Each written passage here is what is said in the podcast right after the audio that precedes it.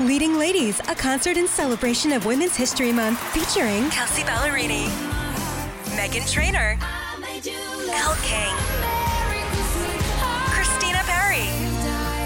At the King's Theater in Brooklyn, New York on Wednesday, March 20th. Tickets are on sale now. You don't want to miss this amazing night of music dedicated to uplifting women's voices. With Kelsea Ballerini, Meghan Trainor, Elle King, and Christina Perri. Audacy's Leading Ladies presented by Olay Body. Buy your tickets now at kingstheater.com.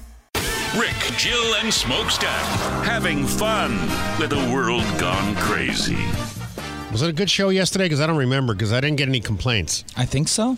Well, I what thought it was good. I think I wrote good show. How come I didn't get any complaints? Yeah, yesterday's notes even have little stars that say good show. You got complaints the day before that. Yeah, no, it's because we had a good show on Friday. All right. Well, no, on Monday. Was Yeah, it a usually bad show we- if we don't get any? No, if we get good, if we get complaints, it usually means it was a good It show. was a good show, yeah. No, anyway, I'm a little concerned. Hopefully, we'll garner some complaints today. Let me adjust my notes. I'm working Good on it. show, but Got some really, you know, uh, uh, offensive stuff coming up. Um, okay, so this is offensive to me and should be to everybody else. The murder in Georgia, in Athens. Now, uh, the update is the killer uh, used an object, some kind of weapon, and uh, disfigured her skull with blunt force trauma. I don't know who writes this stuff. This is CBS News, and sometimes I wonder if they just shuffle this off to an intern because it's Chat not- GPT. because it's not important to him. Because the next sentence is, it's not clear how she died. Okay, I just read what they wrote. Used object as a weapon to cause blunt force trauma, disfiguring her skull. Is this I the- would I would assume that would be kind of like the cause of death. I know they don't have an official coroner's. I've met people with disfigured skulls that aren't dead. What Is, you- th- is this the girl that was the nursing student, or is this a new case? No, this is the cr- nursing student in Athens. 22 year old Laken Riley. Uh, she was jogging in this secluded area on Thursday, according to one of the affidavits. The allegation that he dragged Riley's body was uh, filed to support the charge of concealing the death of another person. Authorities haven't said exactly how Riley was killed, only that her death was caused by blunt force trauma. So I guess they just don't know what the weapon is there for. They say they don't know how she was killed. Uh, that guy is behind bars. Um, his name, who cares? I don't want to mention his name. Here is NBC News with more. Campus is really heavy right now. We're all heartbroken. Heartbreak that goes with senselessness. That's what's striking here. To hundreds of people gathering at this remembrance, and to anyone who has heard the story of Laken Riley's murder. She was devoted to making this world a better place, and we have no doubt that she would have been an incredible nurse. In Athens, Georgia, your classic college town, the nursing student, just 22, was killed while running alone. Police found Riley's body behind this lake, a popular jogging trail, dead from blunt force trauma. Now, ask me because I did some research yesterday out of curiosity. Somebody also sent me some information which helped me gather this. How many posts do you think Biden has put up or his people have put up about Laken Riley? Zero. How many posts do you think Joe Biden put up about George Floyd? Oh, um, prob- 27. 27. Yeah, I knew it was over, so I, so I got that one. Okay. oh, well, this one's probably not going to garner him any votes. no, Because no. of who killed her. Yeah, exactly. He caused this. He's got blood on his hands. That's a headline somewhere. Yeah. I mean, we don't do anything, but anyway, I'll get into the border later. Athens police. He did not know her at all. Um, I think this was a crime of opportunity. This college community is grateful for a quick arrest. But like her fellow nursing students, the grief will linger for anyone in Laken Riley's world. All right, so now, um, I want you to keep in mind when you hear this next soundbite that whenever there's a shooting, a mass shooting, any kind of shooting that you know gets on TV that fits the qualifications they need for their narrative, because if it's a if it's a you know black guy shoots up a black school, that doesn't get any coverage because you know it doesn't fit the narrative. If a white guy in a MAGA hat shoots up a white or black school or Asian school or school with midgets, mm. that gets all the headlines because it's a crazy, whacked out right wing MAGA maggot. Mm-hmm. So keep that in mind when you hear this. Katie Porter, Democrat running for Senate. She says Well, this this is no reason to lose our minds here. Well, I think when a horrible tragedy like like this happens, I think whenever we're dealing um, with violent crime, there is a sense of outrage, of sadness, and of loss. But I think the important thing to focus on is any one instance shouldn't shape our overall immigration policy. You mean like when you lose your mind every time there's a shooting? Oh, we've got to ban these guns. We've got to get rid of guns. Citizens can't have guns. We can't have guns in the guns, and we can't do that. We have to pass legislation, and mm-hmm. we have to pile on the laws we already have, which nobody's following. And the criminals need to follow these laws that I'm proposing. mm-hmm. Jake Tapper, CNN. So, uh, Republicans obviously seizing on this horrific tragedy. Which is amazing to me. I mean, you know, because, because look, Democrats position themselves as compassionate and they're caring. They love the black man. They love the downtrodden, the, the oppressed, the, the poors. They love, and then as soon as. the pores. yeah, and and then they find it offensive when somebody takes advantage of a story like this one in Athens and uh, you know use it for their own political gain. That's that's the narrative. But of course, when it's the other way around, boom, get on it right now. Boom, it's Republicans' fault. They did it. They did it, and we're going to say it all day today. I know the body's still warm. So uh, Republicans obviously seizing on this horrific tragedy at the. And you notice something else. When Democrats do something, they are discussing it, um, commenting on it. They're delving into the matter. If a Republican does something, they're seizing, they're pouncing. Mm. It's quite negative. It's pouncing because that means your claws are out mm-hmm. and your fur is up on your back and you're pouncing. You're seizing. You're you're you're running people down and pushing their face into the ground and seizing them. Seize them. It's all about the language, folks. It really is. yeah. A way of life inspired by the very homeless, the vagrants, the, the crack whores that make this wonderful city so unique. All right, so Trump and Biden are going down to the border. The way it went down as Trump was going down, he wasn't making a big deal about it, but immediately Biden has to go down because now Makes I can't have Trump stupid. go down and not me you know what's mind blowing? It's just mind blowing that there's still, still today as we speak here, 37% of people in this country that are able to answer a phone call and answer a survey question believe that Joe Biden cares about you and our country. Girl, please. Nine, 10 million people cross the border. Fentanyl is the number one killer. I was wrong yesterday. I said 18 to 39. It's 18 to 44. Damn. Number one killer of 18 to 44. And you know why Joe Biden won't do anything? Why he won't go after China, who produces the fentanyl, the cheap drug that kills people, one pill? Because he's indebted to him. Mm-hmm. You know that. We have a Chinese balloon flying over the country right now. You don't know it's a Chinese balloon. Okay, we have a Cub, okay. Scout, Cub Scout balloon flying over the country with a big solar panel, a whole bunch of equipment, and a big thing on the side that says, uh, Die American Pig Dog. It doesn't really say that. I'm just saying. American Pig Dog? Yeah. Death to America. So, uh, yeah, so he doesn't really give a crap. But you see, it's the number one thing now with the population. We want that border sealed. So all of a sudden, since he's behind the eight ball on that, he's got a 63% negative approval rating on the border. All of a sudden, he's got to get out there, man. And then again, on top of it, Trump's going out there. Trump has owned this issue since 2016. Remember when he came down the escalator? When do we beat Mexico at the border? They're laughing at us, at our stupidity. And now they're beating us economically. They are not our friend, believe me. And these are the best and the finest. When Mexico sends its people, they're not sending their best. They're not sending you. Yeah, and then of course everybody went nuts. NBC canceled the pageant. Uh, you know, that's why Biden's down there. Now, the funny part about it is listen to NBC News how they they make it sound like Biden by default owns this issue, not Trump. President Biden will be down on the border on Thursday, just his second visit as president. It comes, of course, as he has been slamming Republicans in Washington for failing to act on immigration and pass that bipartisan border deal. That was a border trap deal. Okay, you know that was a trap. That deal had nothing to do with the border. It was about proving billions of dollars for Ukraine and Israel and Gaza. That's what that bill was about. When they couldn't get that done because they wouldn't allocate enough uh, resources to shutting the border down, which was the, the primary reason for tying the two together, then of course he took his toys and went home. This had nothing to do with the border. This is all political. So this thing, of course, it's a trap because since they didn't approve the bill, they didn't vote for the bill. All of a sudden, look at us nasty Republicans, which is what they wanted.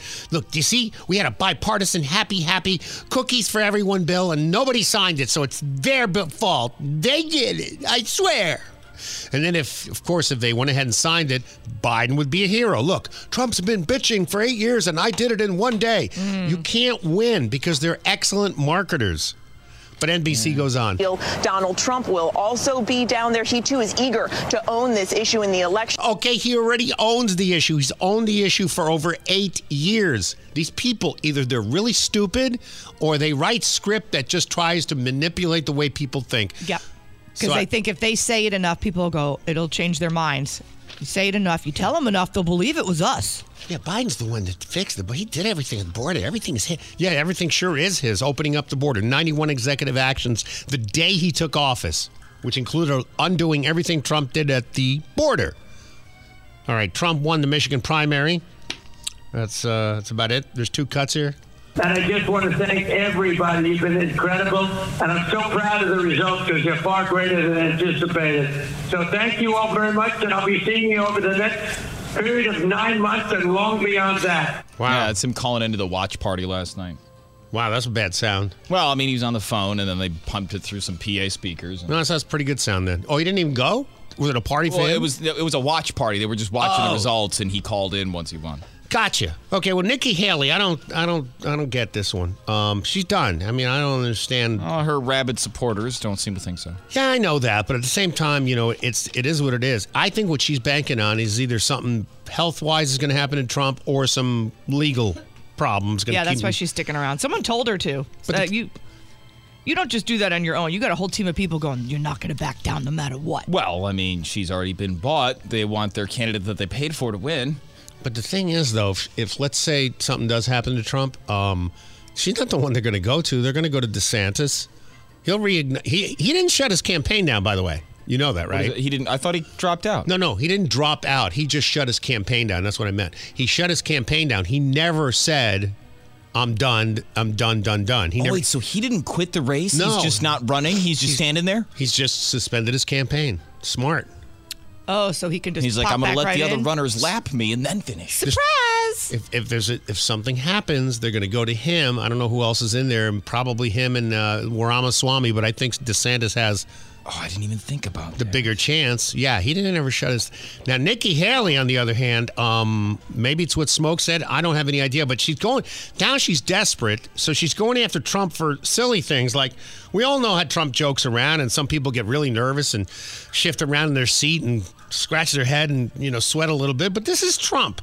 Nikki Haley's going after Trump for what he said at this uh, Black Americans. Uh, what is it called? Let me see here. I can't get the proper name of this. Black American something. It's some kind of uh, meeting they were having, and he said this. And she's taking on the former president for these comments he made at a black conservative gala. These lights are so bright in my eyes that I can't see too many people out there. But uh, I can only see the black ones. I can't see any white ones. But that's Trump. So, of course, you know, he can't say anything joking because you see, liberals don't have a sense of humor, so they don't get the joke. Like when he said he wanted to be dictator, he didn't mean he wanted to put on the Hitler outfit and, you know, zig heil his way all through four years and then never leave office. That's what they exaggerate with. But also, they don't have a sense of humor, and he happens to have a very bizarre, well, not bizarre, it's, it's actually my sense of humor. He's got that, you know. I bet you the uh, there's a group called Blacks for Trump. I bet you they thought it was hilarious. Oh yeah, no, no. So here's the part. It's funny because NBC News played that over and over and over again yesterday. But here's the part they didn't play because I watched a little bit. It's really long. It was an hour and a half. I didn't watch. Was thumbing around and I fell on this part. So God must have wanted me to play this for you. I mean, really. Let me hear it. Uh, It's uh, the part the media won't, or Nikki Haley don't want you to hear. Republican Party, and we've expanded the Republican Party. You and I have made it bigger, better, and so much more interesting than ever before, and much more important than ever before. In 2020, we increased our share of black vote by 50%, 5 0. And we earned more votes from African Americans, Hispanic Americans, and Asian Americans than any Republican in generations. This hasn't been, you go back many, many decades, and uh, we're really honored by it. We're on track now to smash. You see what's happening. The polling's coming out, and they go, wait a minute, there must be a mistake here. Yeah, that's right. With African Americans, Trump in uh, eight states now has has, uh, has doubled fifty percent. Actually, from like you know low teens to upper twenties. Someplace, I think in Michigan he hit twenty nine percent of his base right now is black African Americans. Mhm. So so that's all true. They didn't play that on NBC News. They didn't want anybody to hear that part. That's at the same at the same meeting with the uh, Yeah. yeah, so there you go. Um, AOC reared her juicy booty yesterday. Yeah. Big juicy booty. That's right. Representative Alexandria Ocasio Cortez. What's going on with her? Anyway, she uh, was blabbing on MSNBC on Friday night that the audience on MSNBC on Friday night is about. I can't. But anyway, she was on there blabbing about it. Uh, delusional nonsense. I don't know exactly what it was. Oh, I know what it was. It's about the border. But, but you you figure it out. The idea that Republicans, in order to win an election, say we need to hermetically seal the border when they know that that would be that is economic self-sabotage to Now, uh, I'm going to interrupt here because how's that possible? Yesterday, I heard about, um, I forget it was Ford just released, um, is it Ford? Somebody just, I mean, the layoffs are mounting. Right. Nobody's talking about it. There's enormous layoffs going on. Uh, the U.S. military is laying off the army. The Army's laying people off. Steelworkers of America just got 9,000 people laid off. I believe it was in Michigan. I'm not, don't quote me on that.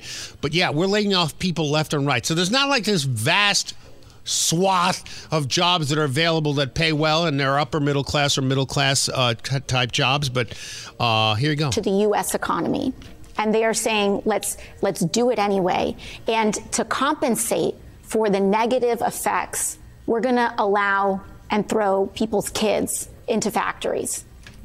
Okay. It, it, it- what? What? What's happening? We're going to throw people's kids into. I, I guess there's. She's like, make the foreigners do it. You don't want your No. kids to have to build an iPhone, do you? There's a state, I believe it was Utah. Again, don't quote me on this. Uh, they lowered the uh, per- work permit age to 16. When I grew up in New Jersey and New York, the work permit age was 16. I worked when I was 13.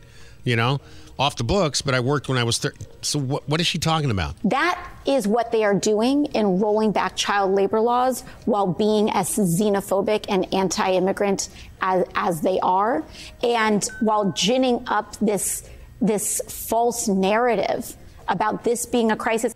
She is the physical embodiment of idiocy. She's like the most anti American uh, elected official ever. I mean, You are such a bonehead. I mean- bonehead, bonehead, bonehead, bonehead. and the proof is her mouth. Remember this this smart we're talking about crime in America? If we want to reduce violent crime, if we want to reduce the number of people in our jails, the answer is to stop building more of them. Yeah.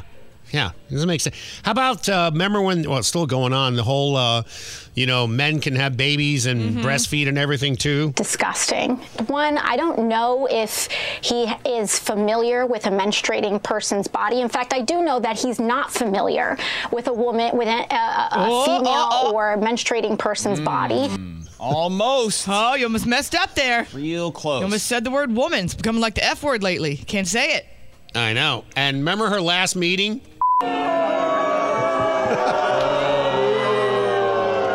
She's the worst. Wow. Okay. Okay. A lot of menstruating people there at the time. Boo. But she still has a Big juicy booty. Yeah, she does. She does have that. But you know, talk about people voting for people for looks. I remember when I first brought up AOC. This is years ago. This this uh, uh, Hispanic guy. I don't know. Remember how mad he got? He got all. How dare you make fun of a Latina? She is beautiful. I go. What does that have to What do does with that it? have to do She's with ugly, beautiful. She's still stupid. What do you mean? Yo, d- d- I don't want you to ruin my chances with her. Shut up. God. Ted Bundy was cute and charming. Where'd that get him? I mean, look, she won a contest. My brother told me that he had sent my nomination in the summer, but I was like literally working out of a restaurant, and I was like, there's no way. A casting call. They had a casting call. They cast Alexandria Ocasio Cortez in the role of Congresswoman. That's correct. Correct. That picture of her with the bar, the other bartenders Holding her and her legs are wide open. Yeah. It's the best. It is, right? All right, so uh, you know I love Lieutenant Governor Winsome Sears. She is um, former military. She's uh, she's a hell of a lady, and her um, she just she's been in office what now two years with uh, what's his face? Um, oh God, you know from Virginia. Um, anyway, uh, she was in chamber yesterday, and they were working on some government stuff that's all gibberish to me, but I Saw this. she was talking to Senator Danica Roem, a Democrat, first transgender person to serve in the Virginia legislature. She's a biological male, identifies as a woman, but that's as far as it goes. Well, it wasn't intentional, but Lieutenant Governor Winsome Sears was, first of all, um, if it weren't for the dress that you couldn't see behind the podium, dude. Well, I mean, he's a dude. I mean, it's just sorry. This is what it is. This is Doubtfire. Yeah. So uh, this is what went on. Madam President, how many votes will be would it take uh, to pass this bill with the emergency clause? That would be four fifths, Senator. And what would be the exact number for that, uh, Madam President? Yes, sir, that would be 32.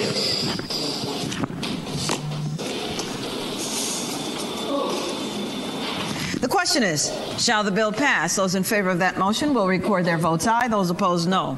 I said something that upset Senator Oh. Roem. Let it be known I am not here to upset anyone. Okay, I, I don't know what happened there, but he was. Here's what happened. She said, "Sir," No, I know what and happened. he got up and walked out. He got up and walked out. She said, "Sir," and that set off the uh, transgender alarm. Mm-hmm. And oh. But she goes on to be like, "Look, we're here for a reason, and if we got to stop every ten seconds to gender you properly in the way that you see fit in your own brain, then we're not ever going to get anywhere." Yeah, nobody got time for that. I am not here to upset anyone. I am here to do the job that the people of Virginia have called me to do, and that is to treat everyone with respect and dignity. I myself have at times not been afforded that same respect and dignity. But in this body, and as long as I am president of the Senate, and by the grace of God, I will be treated with respect and dignity, and I will treat everyone else with respect and dignity. In other words, don't get up and try to flip a table and walk out in the middle of us doing this thing because you got your poo poo feelings hurt. Yeah, I mean, how many times I had long hair in high school? Um, it never happened to me, but my friend Dave, he had longer hair than I did, and he was blonde, so that made it even worse. So from behind, he looked like a chick, and people would mistake him for a girl. But we never walked out of the room and threw our books at somebody, or you know what I mean? We just laughed it off because it was, you know, it is what it is. I mean, you look like a. Ch- I told him myself, I said, you look like a girl, so you know you're gonna get that. He was like, I know. So, Mhm. but he had beautiful strawberry blonde hair, just. For Elliot's whole entire childhood, and even now, people will call him she because he has really long hair. Mhm. And then his best friend, who's a girl, she's a tomboy, she has like a shaved head, really short hair, and Right. everybody calls her a boy. There you go. And but they're not. She's a girl, he's a boy, but people always say that. But nobody throws things and walks out. in No, a nobody huff throws a they, fit. They get their poo poo feelings hurt because somebody made fun of their little fantasy world. Yeah. Sorry. Thirteen-year-olds have better behavior than that guy did in in uh, Senate. All right, a security executive who obviously makes a lot of money was pissed off because um, last year um, he cut down his neighbor's trees so he could have a better view of New York City from Well. New, from New Jersey. That probably increases the property value. No, but how many? You know the houses there. How many people probably, if they bought those houses a really long time ago, had a great view of the skyline of the city, and then high rises go up. Yeah, but you still can't cut down your neighbor's trees. but he did that. He did that without a permit. He has to pay thirteen thousand dollars. A judge ruled for that.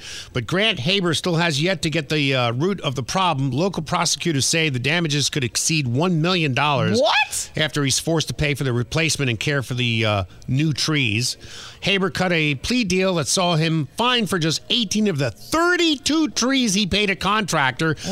To, to saw down 18 out of 32 is not bad. in the wealthy Kinnelon neighborhood in New Jersey. Uh, Haber, who declined comment at the hearing, according to the New York Daily, uh, uh, allegedly cleared the forest so that he could have a better view of New York City skyline from his five bedroom, six bath, 5,000 square foot, multi million dollar home in New Jersey.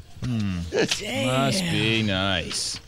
What balls, man, to go across to your neighbor's yard, pay a contractor, and to knock down 32 trees. I can see it now. My. Finally, there's still no clear path to avert a partial government shutdown. Every time I hear this, I'm like you. I'm like, tune it out. this is all theater. It's all mm-hmm. bull crap.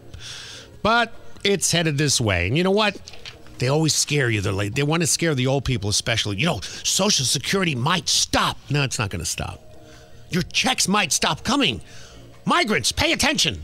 Your $5,000 a day will stop. It's not yeah, that much. it's it's a classic mob tactic. You wouldn't want any of this bad stuff to happen now, would you? Yeah, so you're going to be hearing that for the next few days. The first priority of the country is our border and making sure it's secure. I, I believe the president can take executive authority right now, today, to change that. And I told him that again today in person, as, I, as I've said to him many times, publicly and privately over the last several weeks. It's time for action. Why did you write that down on this story? Uh, what story are you reading? Uh, four days until a partial government shutdown. Anyway, because he's talking about the that's Speaker Mike Johnson talking about the whole thing. He was talking about the border. Anyway, we'll have a meeting. Do you know? Do you know why he's talking about the border? Because he wants to shut it down. He doesn't want to shut it down. He's trying to get that stuff passed, but it's it's the classic thing. Hey, we're going to shut it down because nobody can agree, and we all want to shove our own agenda into the bill. This is for the government budget. Yeah, they, they they want to avoid the shutdown before Saturday. What does it have to do with the border? Just just never mind. Just go. just go. Just go. Joe, my maybe it's me. No, because they're trying. They they have all these packages they want to get in through all this stuff. Supplemental foreign aid packages. What to to, to what? So if they t- close the border, then they can't get the packages in? No, because they. It's part of the government deal for the for the shut. I'm trying to understand. I'm not- Yes, because they they do the whole thing where conservatives are like, "Hey, we need to fix the border first before we start sending money all over the place." And then because everybody argues and nobody can get anything passed, we risk shutdown. Okay. You could have just said, "Look, I put the wrong letter on there," and I didn't because no, that's no, what you it didn't. is. You went in this thing. Okay, no, whatever. It sounds semi plausible. Okay. Anyways, yeah. So government shutdown. When are they? What's the deadline? Uh, March first. Four days. Four What? days. You're, it's less than less than four days. Well, it's, it's March March 1st. 1st, that's Friday. that's that's Friday. Yeah. Oh God. So the government shuts down. We won't be able to buy stamps. What a Oh, tragedy. no. Oh no. Hi, folks. Thanks for coming. And I, President Biden, the president, want to warn you all against the dangers of a government shutdown. It would have great consequences. For example, if there's a shutdown, there could be inflation. Prices of bread and cereal and gasoline could rise. Mr. President, I think that's. I'm not finished, Mac. Also, there could be a crisis in the Middle East, maybe even a war in Ukraine. That would be rough stuff, by golly. Again, I think that's. Stop interrupting me, Jack. Also, if there's a shutdown, there could be a new disease or something. Let's just call it COVID. I'm just picking names out of the air, but you get the idea. Mr. President, please. So we must avoid a shutdown at all costs. Otherwise, they might make a Barbie movie or something crazy like that. No more questions, by golly. The Rick Stacy Morning Show with Jill and Smokestack. Sunny FM.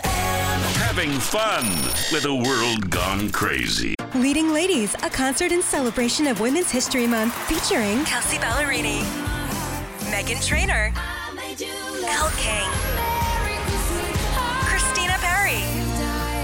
At the King's Theater in Brooklyn, New York on Wednesday, March 20th. Tickets are on sale now. You don't want to miss this amazing night of music dedicated to uplifting women's voices. With Kelsea Ballerini, Meghan Trainor, Elle King, and Christina Perri. Audacy's Leading Ladies presented by Olay Body. Buy your tickets now at kingstheater.com. The Rick Stacy Morning Show with Jill and Smokestack. So wake up, people. Having fun with the world gone crazy. My anxiety's a little high today. Not really sure why. Well, I mean, the the movie trailer you just showed me. Blood pressure's up. Oh yeah, we'll get to that in a little bit. I uh, I watched the movie Leave the World Behind yesterday. Oh, is that the Obama one? No. Yeah, yeah, they- yeah. no, Obama and Julia Roberts produced it. They produced it, but Oh, it's it's everything we talk about about possibility of a war breaking out, about EMPs. It's it's insane. The reason I watched it is because I'm reading the book for my new book club that I'm started going to. You're going to a book club. And you watched the movie for it? Yeah, T- today I brought in the instructions to my blender by Carl Johnson. I read the movie Alien. So this month's topic is from page to screen. So I picked the book Leave the World Behind. So I watched the movie first, so it would be an easy read. Which, by the way, the author's the book is terrible. I started. It's so over descriptive, and the guy must have had a thesaurus next to him. It's like the most impossible. yeah, ever. gotta fill pages. Yeah. Um, anyway, I'll get to that later, but I have to tell you about P. Diddy. So you're probably going, P. Diddy? What in the world's going on with P. Diddy? I don't know if you've seen, uh, it actually was on the news and it's been all over the internet. And I didn't really look into it because I thought, whatever, who cares? Um, he's being sued. He was in federal court. This was actually Monday. Um, by some guy named Little Rod. Rodney Jones is his name. Mhm. And he was saying that P. Diddy sexually assaulted him. Now, we've heard the rumors before. Remember Ice Cube? We had Ice Cube saying he went to P. Diddy parties and there was a bunch of underage men there and they were like these sex parties. Usher was there and he was pretty uncomfortable there, so he left and they were a lot of people started to expose P. Diddy. Um being involved with sex workers and there was this whole Epstein underlay with P. Mm. Diddy going on. So here's some audio that I found of someone that actually read the entire court case. Listen to this. I just read the court documents uh, about the allegations from Lil Rod about Diddy, and uh, it looks like Epstein level uh, exposing of the rap industry right now. It names names. He he, he has photos. He has physical evidence. He has f- audio recordings. Uh, literally everything from uh, Diddy being involved in murders, Diddy being involved in sexual assault, grooming, uh, drugging people. It even goes so far to name Cuba Gooding Jr. Oh. as being involved in in all of this. Um, it has some redacted names. They seem to be uh, about Meek Mill and Chris Brown, but uh, again, they're redacted, so you can't be 100% sure. But the things that are said about them seem to indicate that those are the people that they're talking about and uh, indicating that those people were having sex with underage girls. There is a whole bunch of allegations of how Diddy would use his positions of power to sexually assault males and then blackmail them uh, into not saying anything because obviously, like homophobia inside the rap industry is very prevalent. So uh, the um, allegations are, are, are, are that he would blackmail uh, people underneath him by saying like, "Oh, I recorded this and I will show it to everybody." Whoa, that's Epstein. That's Epstein. That, that's that's Yeah. from the book of Epstein. Wow. What is, uh, do you have Epstein's lawyer there? He says No, he, this I have Diddy's lawyer. He said he didn't do it. I mean, that's what I meant. My client, Sean Puff Daddy P. Diddy Dirty Money Combs. I'm here to announce his innocence and his new name changed to oh. Diddy Didn't Mean to Do That. He was going to change his name to Diddy Didn't Do That, but Diddy don't deny he did it, he just didn't mean to do that. We also considered doubt Diddy did that, Diddy wouldn't do that, and Diddy didn't do it, Diddy. But we're sticking with Diddy didn't mean to do that. Okay. No questions. All right. Thank you. Okay, thanks. There you Thanks. go. Um, I didn't know this. You've been on cruises. I've been on cruises. Smoke, you've been on cruises. You used to work on some cruises. I've been on a cruise. So I don't know if you can uh, attest to this. Maybe you knew about this. Every so often, um, you know, if you get the drink package, then obviously your drinks are free on a certain level, and then the kids package has a certain amount of uh, like gelato. They have the big gelato stands and stuff like that. Every so often on a cruise ship. You'll notice there'll be like free ice cream party on the Lido deck with blah blah blah Yeah. level such and such. There is a girl that used to work on a cruise ship that went on TikTok and she revealed why there are free ice cream parties sometimes. Mm-hmm. Oh God, I'm Smoke afraid already to- knows where I'm going. I don't. Um, well, she alleged that the reason that the cruises will hand out frozen desserts sometimes uh, is because somebody has died on the cruise ship and they need room in the freezer because they ran out of room in the morgue. No, they did not. Well, it's not like they got a morgue. Seriously. I know that they some ships do have a morgue, but they're very small. You have one body. So they said if they run out of room in the morgue, they will have ice cream parties to clear out the freezer because they need room in the freezer to store the body. Oh wow. Oh, Yeah, I mean, wow. think about it. Who's giving you free stuff anytime, anywhere, for anything? No, no, I, I get it. I believe it. You know, and it's not like they're going to go on and be like, "There's another dead guy. We don't have room. Hurry, make room in the freezer. Free ice cream." No, they just go, Hey, how about a little Sunday treat on the last day of your cruise? See, now next time I go on a cruise and they see free ice cream, I'm gonna have to do the sign of the cross and be like, R.I.P. There's a lot of little weird cruise things like that. I've told you they put more like oil and stuff in the food Oh, to make you go to the bathroom to help with the plumbing? because the plumbing's so small in the boat, they can't have everybody clogging the toilets. So there's a small, legally acceptable amount of laxative or oil in the food to make it. Dude, our food was so. right granted, I didn't like the food at all on the last cruise we went on. The, cru- the cruise itself Told you. was awesome, but the food was not.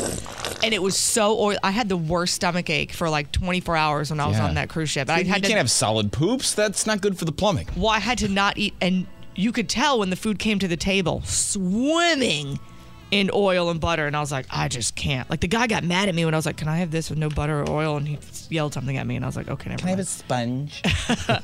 uh, get a load of this. Yeah, oh yeah. Don Lemon, who got fired from CNN, um, he was let go back in was it April of last year?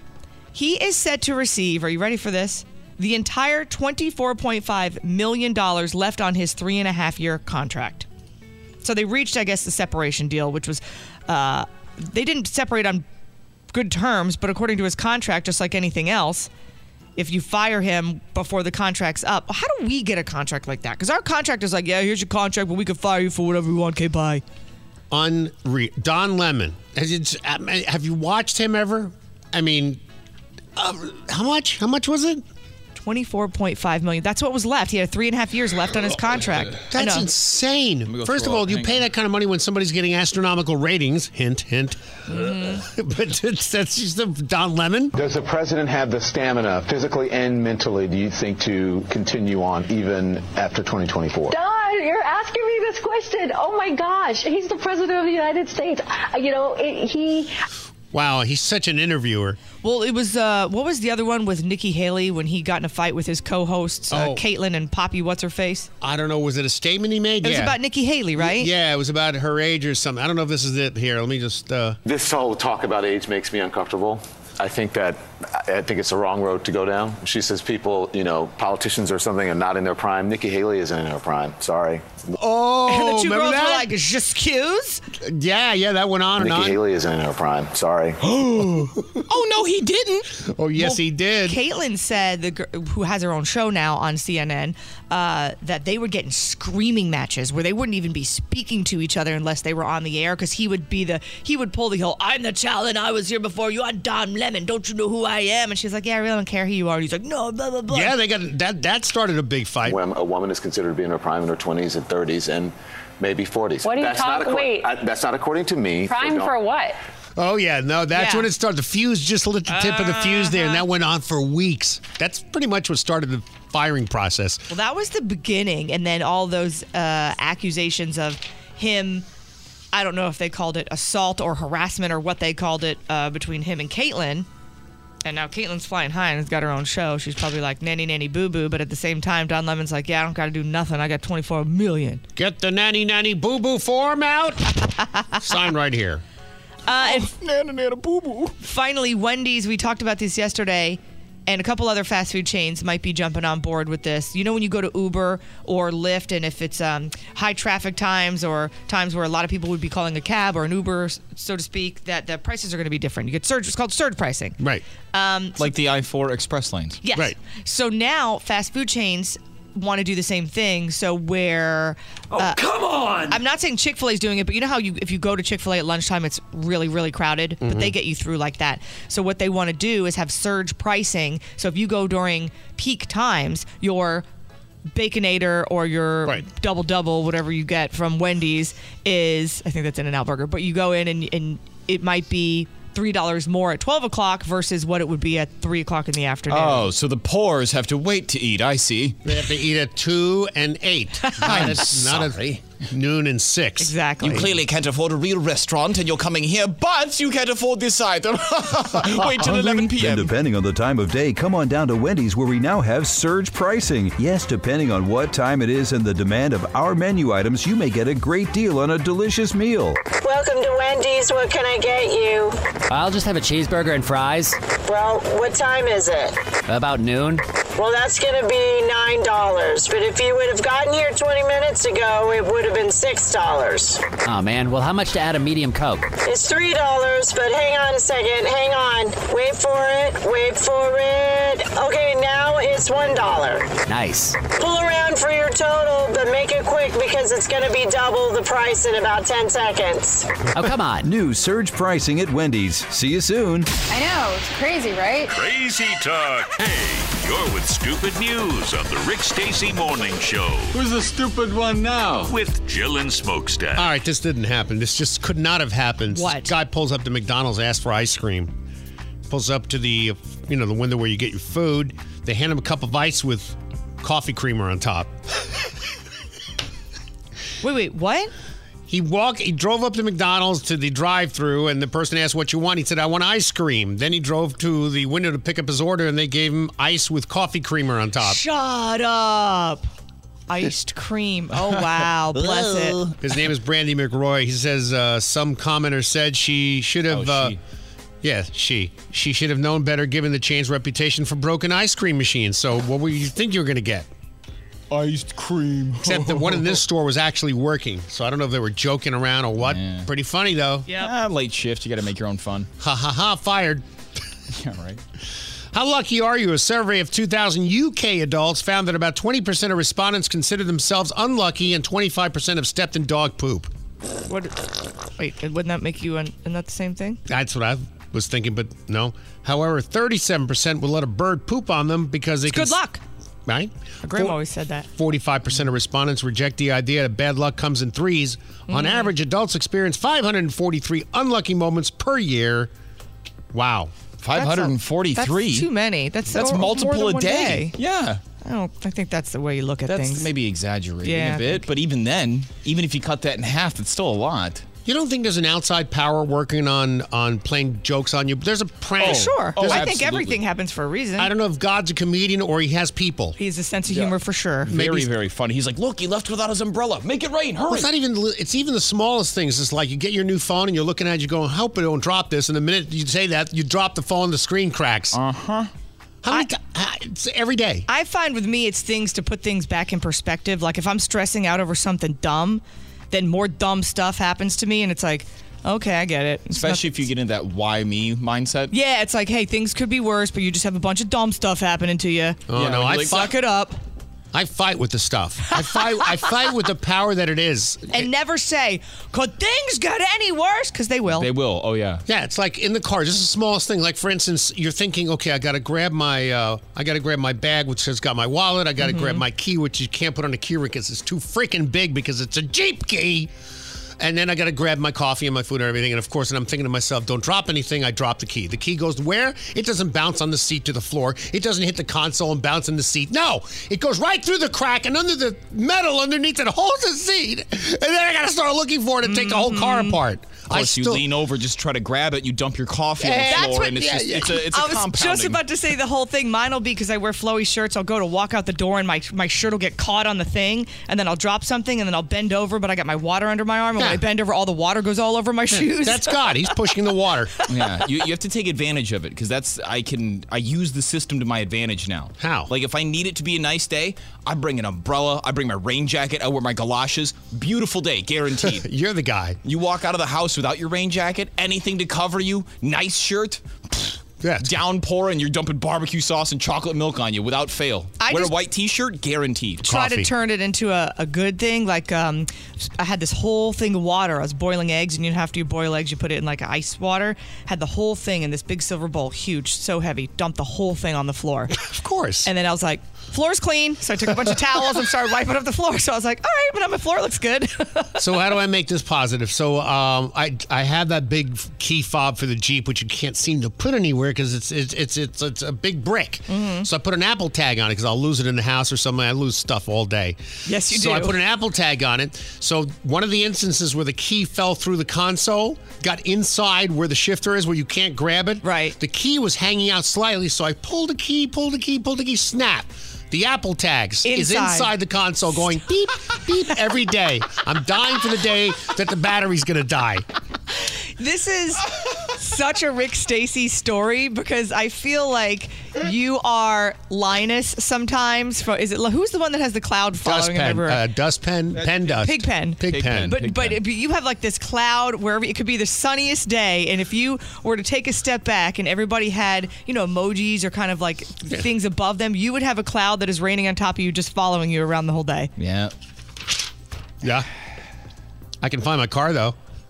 It's- that's a good thing when it's in a parking lot and you can't find it. Yeah, because the Apple tags in it. And once Uh, you do, you don't have the keys. The Rick Stacy Morning Show with Jill and Smokestack. I like his jokes. If they're jokes, right? Stream it now. 1059sunnyfm.com. Rick, Jill, and Smokestack. Having fun with the world gone crazy. I don't know what to make of this. Joe uh, found this movie. I'm going to play you a little bit of the trailer in just a second. It's called Leave the World Behind.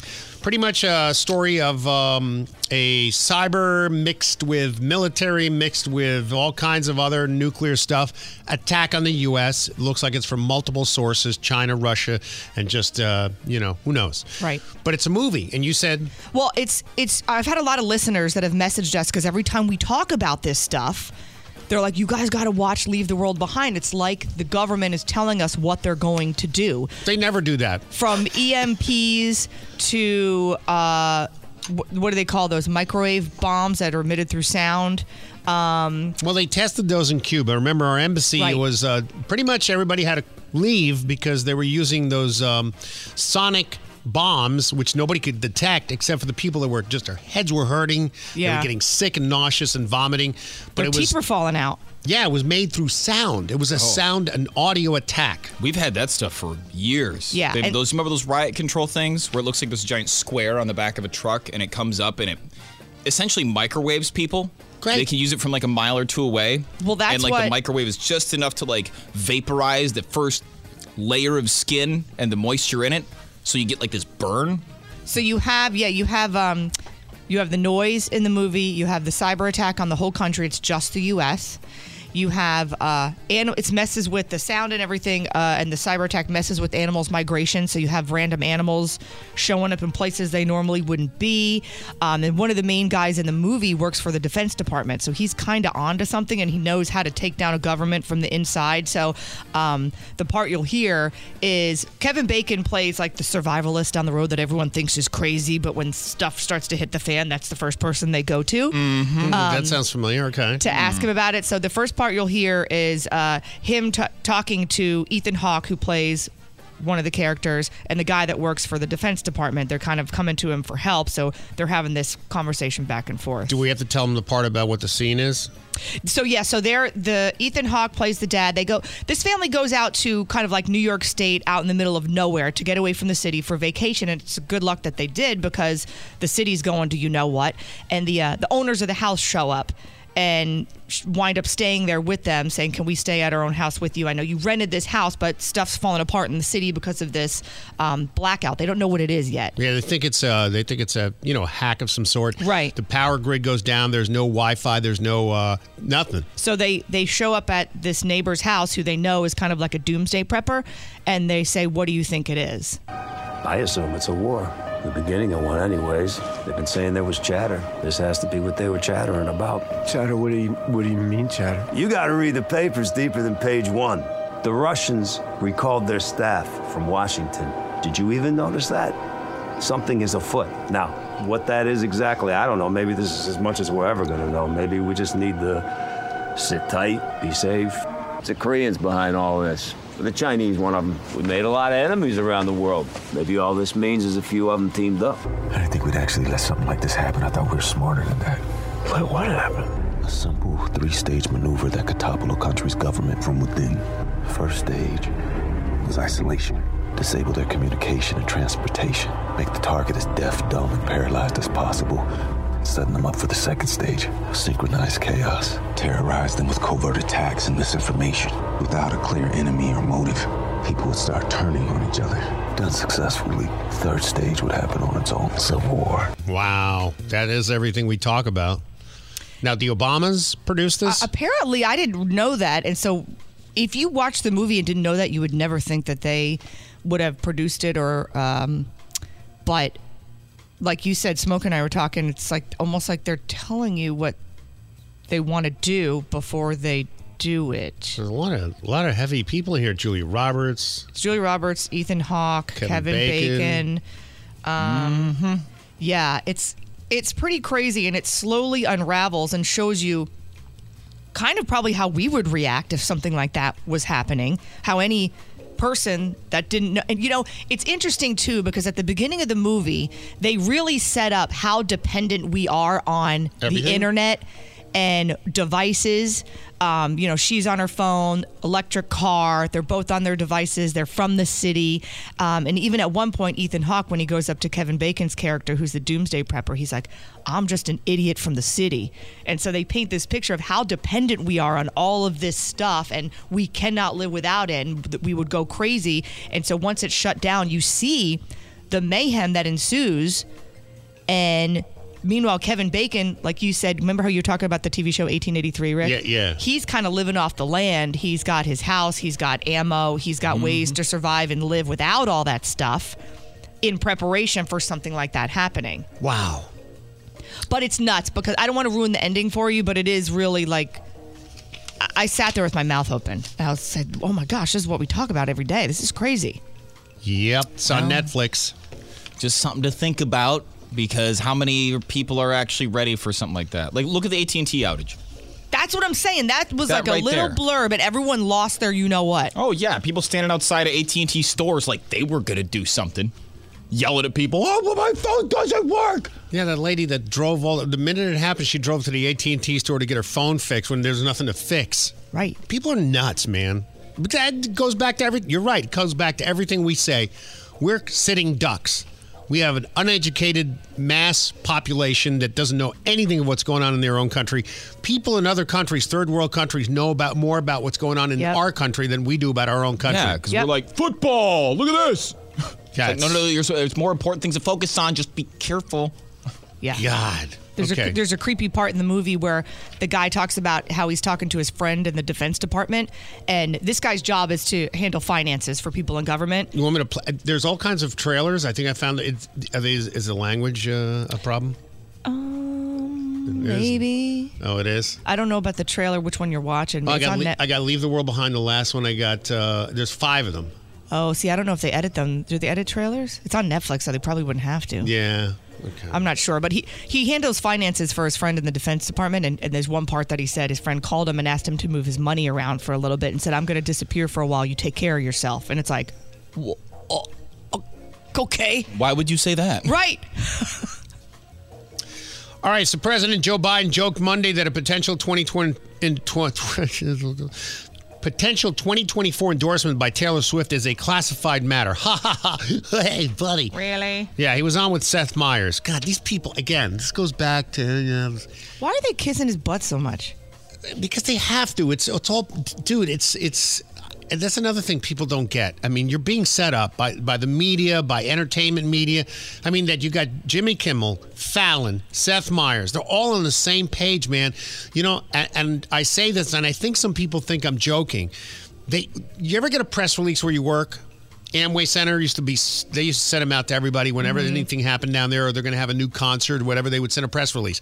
Grocery stores get them. Everybody, great marketing. Everybody gets the press release. So when you're just with your friends talking about whatever, you'll mention, oh, hey, I heard that, uh, you know, Bryan Adams is going to be at the Amway Right. or at the Kia Center. That's what press releases do. It's not for you to sit there and read the whole thing. You just see Right. the headline. Right. So this is what. Where was it going with this? The Seth Meyers. This is what the White House does. They send press releases, but it's usually Zoom calls early in the morning to all media. Mm-hmm. Everybody's on it, including Fox News. Of course, Fox News may not follow through with anything they want them to say, and they know that. So they have ABC, NBC, CBS, MSNBC, CNN. They have uh, Associated Press, USA Today, Time, Newsweek. They have all everybody carries the water for Democrats. Because why? Because they are Democrats. 92% of employees at these huge corporate media centers are Democrats. What do you think they're going to tell you? You think they're going to give you balanced news? No, they're not. Just well, like it's not even just Democrats, but that's a whole government thing uh, overarching. I mean, even when George W. was president, like even when there's been Republican presidents, there's still a a, a, a government. I don't know, a group in there that says, hey, this is what's good for the government. No matter who's No. in charge, it's like, we're not elected. We're telling the people who get elected, here's how things work. No doubt, because when George W. Bush, which was very disappointing, went into Iraq, I was totally against it. I was like, why are we going over here when it's over there? And, and even if it's over there, there's not much we can do because this is not a country. They said it themselves. 9 11 was, wasn't an attack by another country, it was an attack by individuals who believe in you know fundamental uh, beliefs of a certain type of religion, right? But that whole press release was what? WMDs. It turned into a whole thing. Weapons of mass destruction became a household term Uh-huh. But it over was that whole thing. And then we get over there and they're like, oh, we didn't. Well, I Okay, thought there was wait. some here. Uh, Hold on. Okay, there there was. I'm not defending George W. Bush because I'm not fond of him, but there was weapons of mass destruction. What happened was it was just sarin gas. It went to Syria. We gave them six months while we sat here on our asses discussing it mm-hmm. before we went over there. They shipped everything to Syria, and then all of a sudden the news is, well, yeah, see, he lied. Well, he lied from the beginning. Iraq isn't the one that attacked us. Yeah, that's what I'm saying. Like they they do that too. They're not giving you Yeah, no, false no. stuff. They're not lying However- outright. They give you one truth and then three lies, and then they're like, "Here's the information." However, however, the mainstream media, where everybody consumes, the majority of Americans consume their news, aside from social media, is all Democrat run. It is. Fox News is not even Democrat, is not even Republican run. It barely is a, a conservative network any longer. But yeah, they're all the same, except we Fox News has one, and maybe Newsmax if you want to count that in. The rest are all Democrat water carrying members of the Democrat Party. But that's the truth. So Seth Meyers is another one. This is a just do it, you know, he just gets along. What is it? What's the phrase? Uh, go along to get along. Yeah.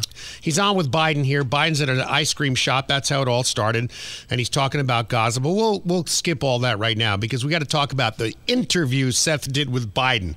First, he talks about and asks about how democracy is at risk because that's their new talking point. Yeah. Anything Trump, democracy is at risk. It's about how old your ideas are. This is a guy who wants to take us back. He wants to take us back on Roe v. Wade. He wants to take us back on a whole range of issues that. Wait a minute. Roe v. Wade already was overturned. So what is he going to make it overturned harder? What are you talking about? Overturned again. Re-overturned. Well, so we're gonna we're gonna actually uh, you know litigate that again, make it Roe v. Wade, and then take it away again. Well, what are you talking about? That are 50, 60 years, they've been solid American p- positions. Okay. And um, and I really mean this sincerely. The uh, I think it's about uh, about the future, and everything, every single thing we've done. I think we've got some good things done. Yeah, let's see. Open up the border, murders, rapists, drug cartels, fentanyl killing more people 18 to 49 than anything else in the country. Or do you mean printing money endlessly, causing massive inflation? Was that it? How about dividing the country racially, promoting the trans cult and the drugging of children and genital mutilation? Which one of those things are you talking about, Mr. President? Everything, and we, they told us we couldn't get them done because things were so divided. And uh, everything we've gotten done, he's just friendly stated he wants to do away with if he gets elected. You mean like you did? Because immediately when you got in office, as I recall, is that you tore apart the border policies and you let everybody in, and they all walked in freely, willy nilly, nilly freely. And you allowed that. And you had 91 executive orders of all things Trump did that you just wanted to overturn out of spite. Is that what you're talking about? Go ahead. And I really think his views on where to take America are older than. Anyway, I'm not going to get caught. Now, is the audience Why do audience people laugh when he does that? They're just like, oh, that's hilarious. He just proved that he's unfit for office, and they laugh. What, yeah, what he was? can't complete a thought. He's not doing it because he doesn't want to tell you. I mean, this was last year. Holds near and dear to you that you uh, um, like to be able to. Anyway. Yeah!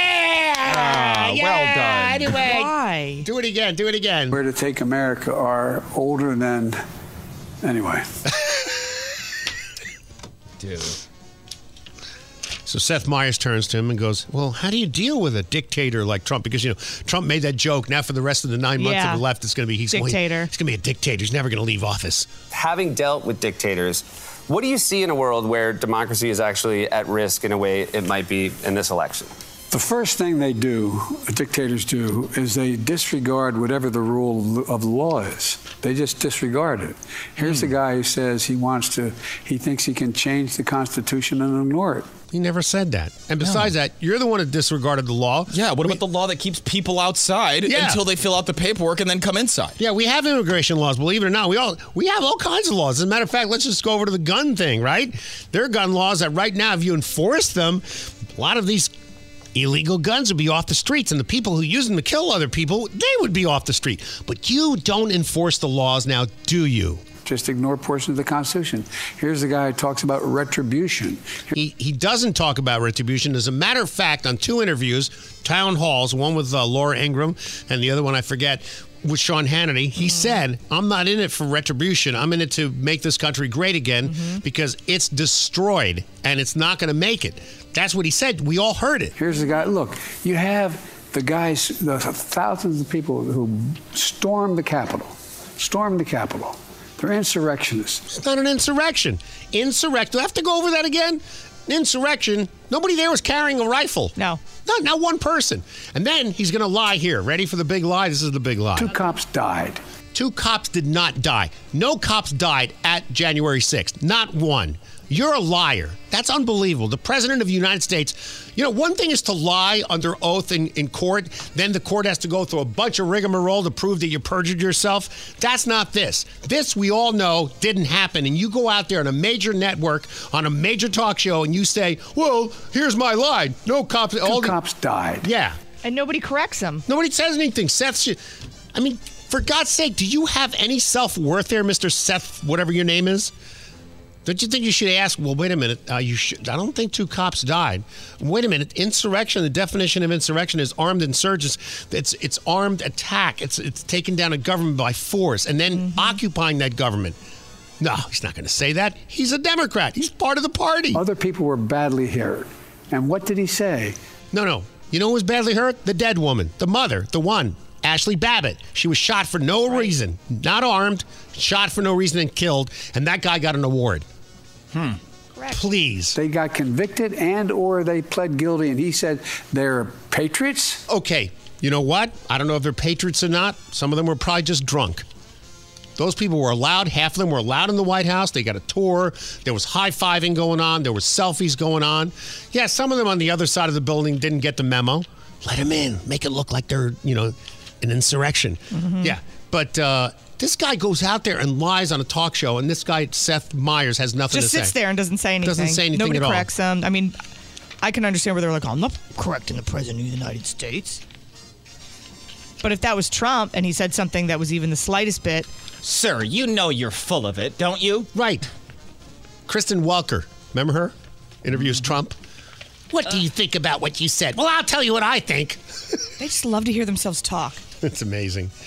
All right, the uh, American College of Surgeons, or ASC for short, recently gave its 88,000 members a definition of racism. Wait, I'm sorry. Yes. Okay. They actually had a meeting, got together, and decided that you cannot be racist against white people. They don't qualify. I would like to take the time to restate the definition as a reference for the material that we will be discussing today. Racism is the marginalization and or oppression of people of color based on socially constructed racial hierarchy that privileges white people. Racism involves one group having the power to carry out systematic discrimination through the institutional policies and practices of the society and by shaping the cul- cultural beliefs and values that support those racist policies. Now, and did you hear in there the part about hierarchy and how it doesn't apply to white people, the privilege Mm-hmm. of white people? So if you're white, you can't be discriminated against like you are right now in a lot of places, I right? had somebody actually have that conversation with me one time. Uh, we were we were talking about stuff, and they said, "I said, well, it's it's it's all racism. You can't fight racism with racism." And they said it's impossible to be racist against a white person. Oh, I uh, see. do you understand what the word means?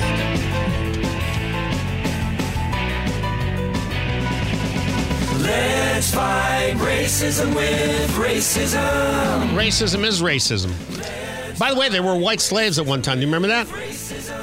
I mean, I don't remember because I wasn't there, but All right, so here's the problem with this particular issue of racism.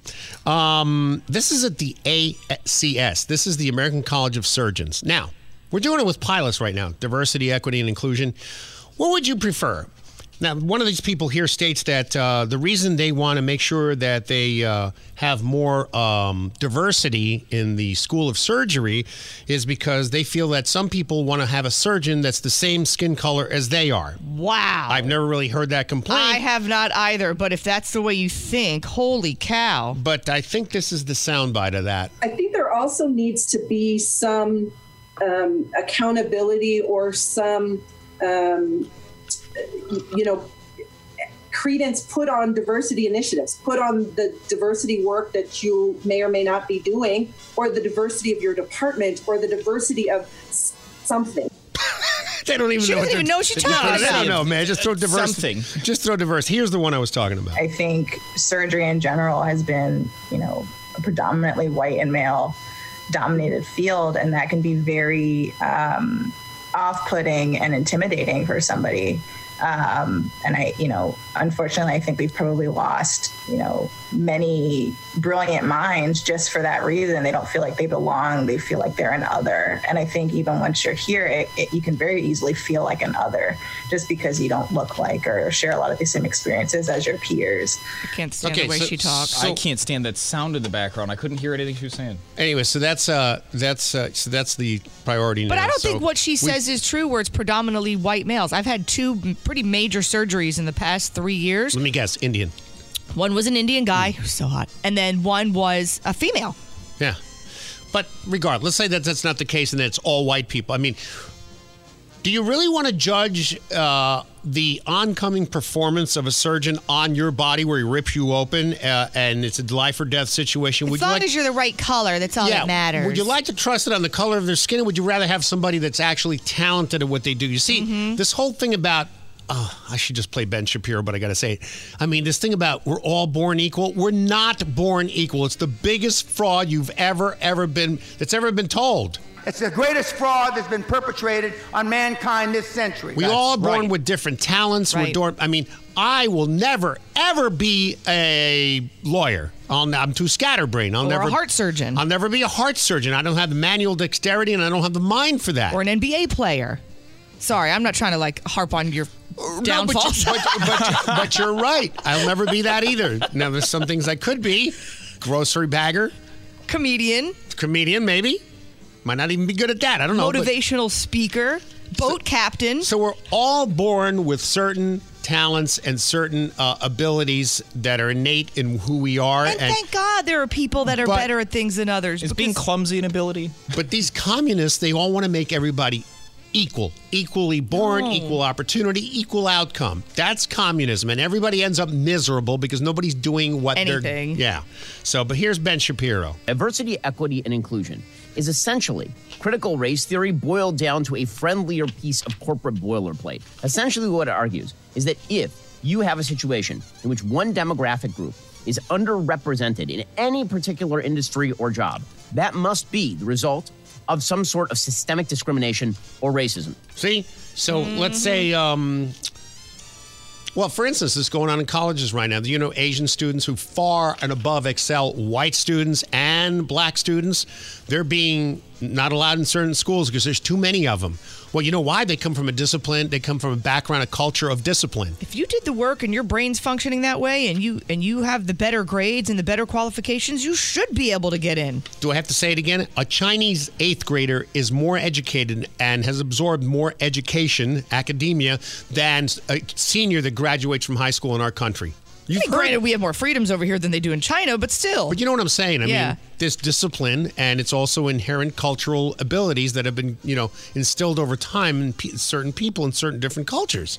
So it's all different. Yeah, like when you go to Japan, there's not trash laying around. People pick it up because it's a cultural thing. You would never, you know. And here we're just like, oh, whatever. But here's the truth of DEI from Ben Shapiro.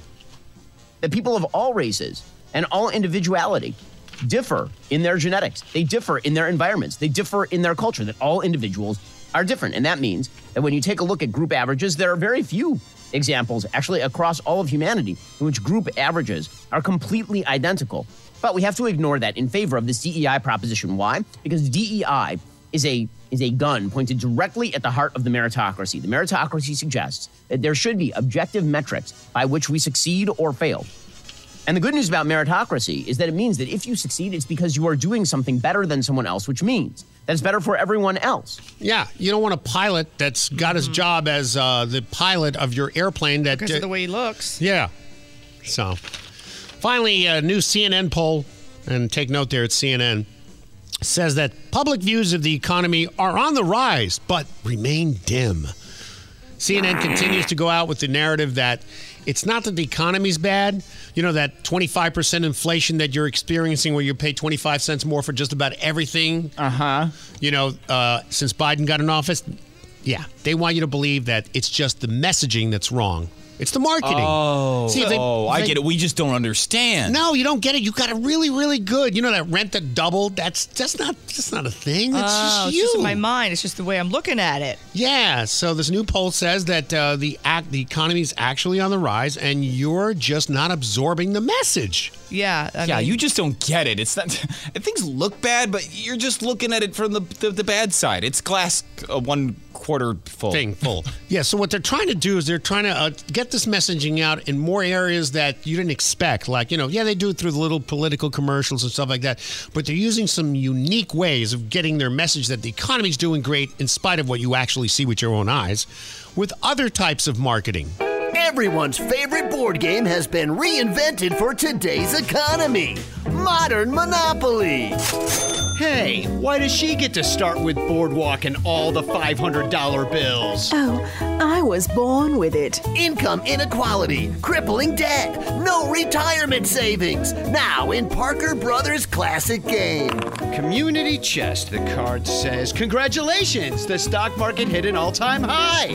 But your 401k is down 12%. Aw. And Modern Monopoly mirrors today's real estate market. Oh no, I landed on crappy Baltic Avenue, but your Airbnbs have made rent unaffordable. And there's no more collecting money for passing go, because that's communist. Well, game's over. I'm bankrupt. Not so fast. The government will just print more money and keep the game going. Modern Monopoly, just as fun as today's economy. The Rick Stacy Morning Show with Jill and Smokestack All right, five more minutes and we should probably put a stop to this, right? on 1059 Sunny FM. The Rick Stacy Morning Show with Jill and Smokestack. Having fun with the world gone crazy. It's brought to you by All Electric Services. Okay, where do you hear this? We've heard of lavish weddings uh, and rich people having big weddings. I don't know. Have you ever been to an Indian wedding? You know how large Indian weddings are? No. Especially if you come from a very affluent Indian family. There are thousands of people. And they, it's days long, right? Um, Oh, days. Yeah. So there's this, it's a whole ritual thing. Um, there's this couple that comes from two of the richest families in India. They are ramping up for what quite possibly is going to be the most lavish wedding ever thrown. Um, they hired Rihanna to perform. Whoa. People like Bill Gates, Mark Zuckerberg, Hillary Clinton, Oh God. they're all going to be there. It's a thousand a horror people. movie. Why are they going? I don't know. I guess they invited them. I don't know. They're it's um the kids that are getting married, the two kids, their parents are billionaires. Um, it's actually going to be at their home. Can you imagine? Can you imagine hosting a thousand people at your house? Well, I mean, if you have to have Rihanna perform and like you kind of already blew a lot of the venue budget, I'd imagine. So th- I don't think there is a budget. So the Oh. bride to be is the daughter of a billionaire nam- named Sri Viren Merchant, who is the CEO of a private health firm, Encore Healthcare. And then the son that's getting married is the youngest son of India's richest man and is the managing director of Reliance Industries. He has a revenue of about 110 billion dollars. Oh, that's why you have the rich people show up. And that's why you did, yeah. the So they they have a pre they have pre-wedding celebrations and then you have the regular wedding. Now there's a dress code. It's nine pages long. no, I'm serious. There is a Okay, nine nine page pages? dress code. Um, and there's a warning that each couple is only allowed up to three suitcases. Gotcha. The invitation came in a Dolce and Gabbana box. Oh God. Um, they have prepped. They have celebrity chefs uh, that have reportedly prepped more than 2,500 dishes featuring all kinds of global cuisine. Another source says the guests will have a choice of 75 options for breakfast and 275 options for lunch and dinner. And if you're still hungry after that, there will be 85 catering options from midnight until 4 a.m. for you. That gives Cheesecake Factory a run for their money. Is that uh, is that over the one? When is that all, the- all it's the a time? whole week. No, this is the whole time over the whole, whole wedding week. Yeah, while you're there. Wedding week. Yeah, because I think it's the only reason I know about this. I forget which celebrity couple got married. I think it was Priyanka Chopra and Nick Jonas when they got married because she's Indian, and they had all of these. You dress in all of this lavish Indian beautiful garb, and you wear. There's dancing, and there's presentations of dancers, and there's productions of things, and it's this. It's a it's a big it's a big thing. So. If they're staying on the property, I can't even imagine a thousand people, a I thousand knew- people. I dated one rich girl once in my life. Yeah, was she this rich? It's uh, not that rich, but put it this way: he was the uh, lead counsel for Phillips 66 Petroleum. He had a mansion in Oradell, New Jersey. Holy cow! And I dated his psycho daughter while I was in the last year high school. Holy cow! This family, you talk about effed up. I mean, every every psychological uh, malady that could possibly be in the world, they had them. Every one of them contained one. Yeah. And and the, the husband, the the C, the uh, lead counsel guy, the mo- strikingly good looking. He was already about sixty five, and Yeah. he looked like he- I- it's like a movie star, blue Right. eyes. I'm telling you, there's something to that. He looked like the part, and but but the family was so screwed up, and they would do a lavish cocktail party just Yeah. for the hell of it, and it was a thousand people, and there would be some name band. Yeah.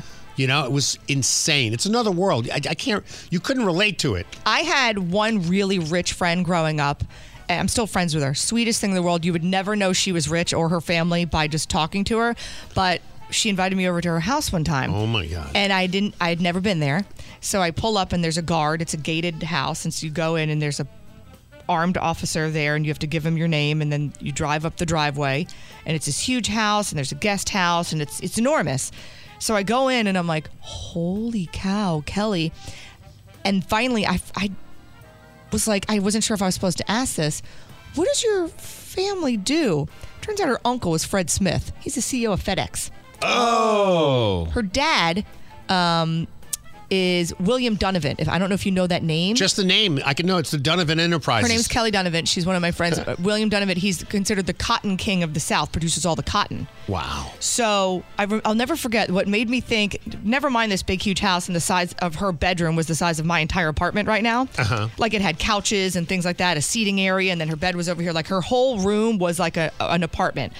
What made me think, and granted, I, you know, I was like in my 20s at the time, her kitchen was so big, it was like a restaurant kitchen. But what made me go, oh my God, you have so much money, was she had this ice machine that brought out those little round pieces of ice that you scooped up with a silver scooper. Oh. You like Oh. opened a drawer and the ice was in it. And I remember being like, whoa. What do you mean, the little balls of ice? You know, like when you go to Chick Fil A and Oh, you have, the they, they have pellets? the pellets of ice that are different from the big cubes. My girlfriend requested that specifically. She's like, "We need an ice maker," and I was like, "We have one in the refrigerator. It spits it out, cubed or crushed, your choice."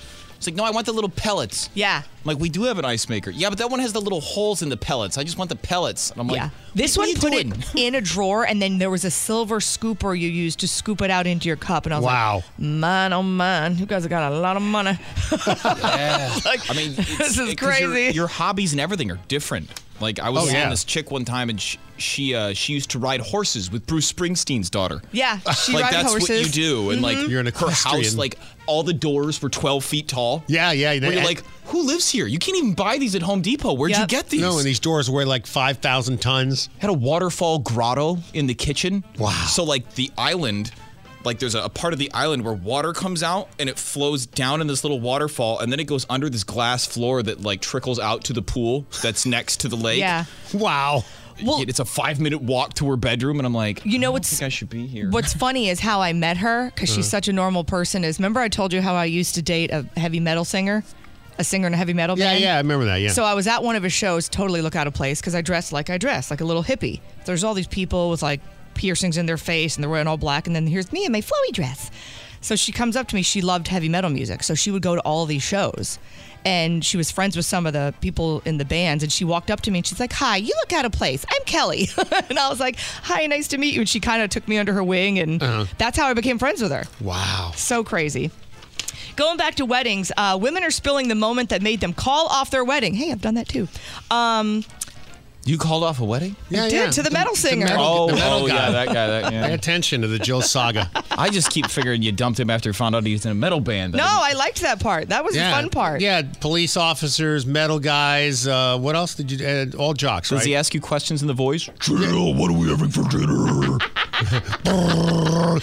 Oh, that's funny. Um, this girl said that was such a mercy hump right there.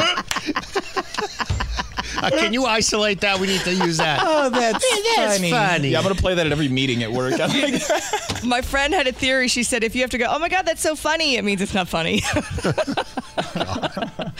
Uh, this lady said, so my then fiance and I went to Vegas together, and he decided to go club hopping one night. I decided decided to stay back at the hotel. I was super exhausted.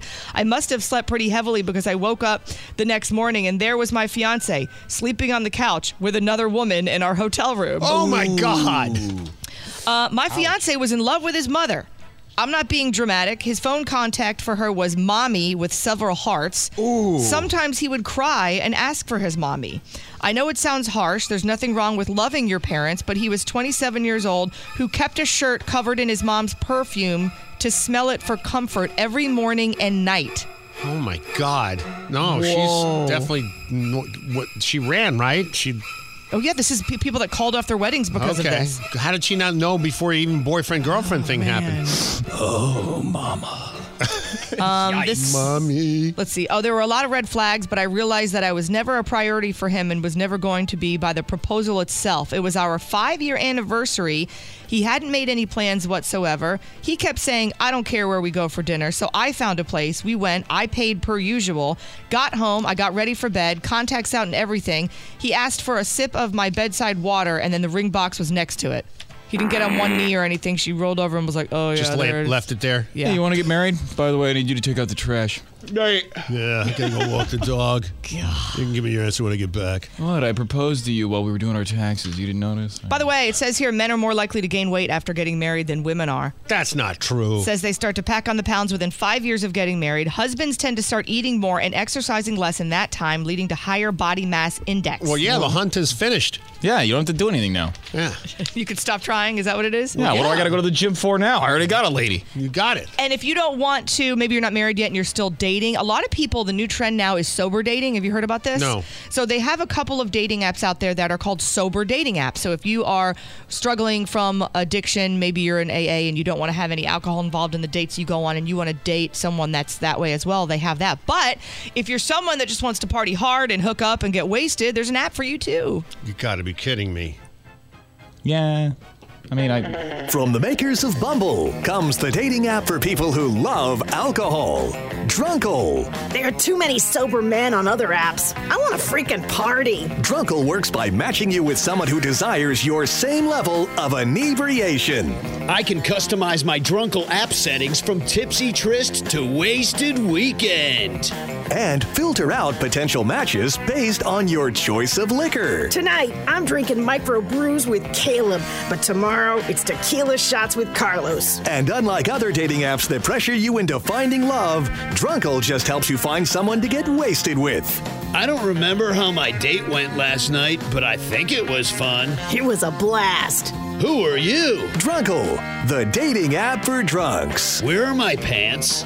I know, it's crazy, right? Crazy Talk. Rick, Jill, and Love you guys. Smokestack with Man, you're really stupid in the morning, aren't you? Stupid News. This happens a lot. It happens in other countries too. It's called disability fraud, insurance fraud. So this woman in Ireland is out about $800,000 in injury compensation after proving that she's healthier than she led the government to believe simply by living her life. Camilla Grabatsky, 36, sued an insurance agency after a car crash seven years ago when she claimed her back and neck prevented her from holding a job. She did this for five years. She got paid almost $800,000 in the five years. Eight hundred thousand dollars? All kinds of money. Well, there was the medical expenses and everything. Well, it turns out that a video that somebody posted of her having a good old time one weekend participating in a Christmas tree throwing event. A Christmas tree throwing event? Yeah, that's right. In January, all the uh, you know thrown out Christmas trees. Uh, You there's could an- throw a tree. I'm pretty sure you can work. Yeah, See, uh, what's more, a video was also shown in court of the woman training her dog outside for an hour in November. Grabatsky denied faking her injuries while in court, saying that she was trying to live a normal life. However, the judge says Grabatsky activities were completely at odds with the medical examiner uh, evidence and that was presented in court. So, Let's just see who's lying, shall we? throwing the Christmas tree and training a dog for over an hour. Okay, this woman, we made fun of her endlessly uh, about a year ago because it- it's it's if you look at her, it's ridiculous. She has the she had the world's biggest lips at one point, and I guess that wasn't enough to win the title. Oh, I think I've seen this. She made it even bigger, but this time, Andrea Ivanova from Bulgaria was told by the doctors, "Hey, your lips are going to start rotting." Rotting Yeah, or just one of them pop? Well, because they're Rotting. so. Oh, yeah, I guess is it is it there's because no, the there's no blood skin flow. is so thin? There's no, yeah, skin's so thin from being pulled, and there's also very little blood flow in that area because it gets farther and farther away from the body. Ew. So she has uh, changed her looks dramatically once again, but it's not stopping her. She wants to have the biggest lips ever and the biggest cheeks in the world. She looks like an inflated, just, just I don't know even know how to describe it anymore. Either. It's just awful. But uh, Andrea Ivanova of Bulgaria regularly, regularly hits the headlines due to her enhanced appearance addiction. It's probably it's got to be a TV show, right? There is. It's called. Yeah, it's called My Addiction. But there's also the um botched. The people. Yeah, botched is insane. Oh yeah, I know. All right. Well, good luck.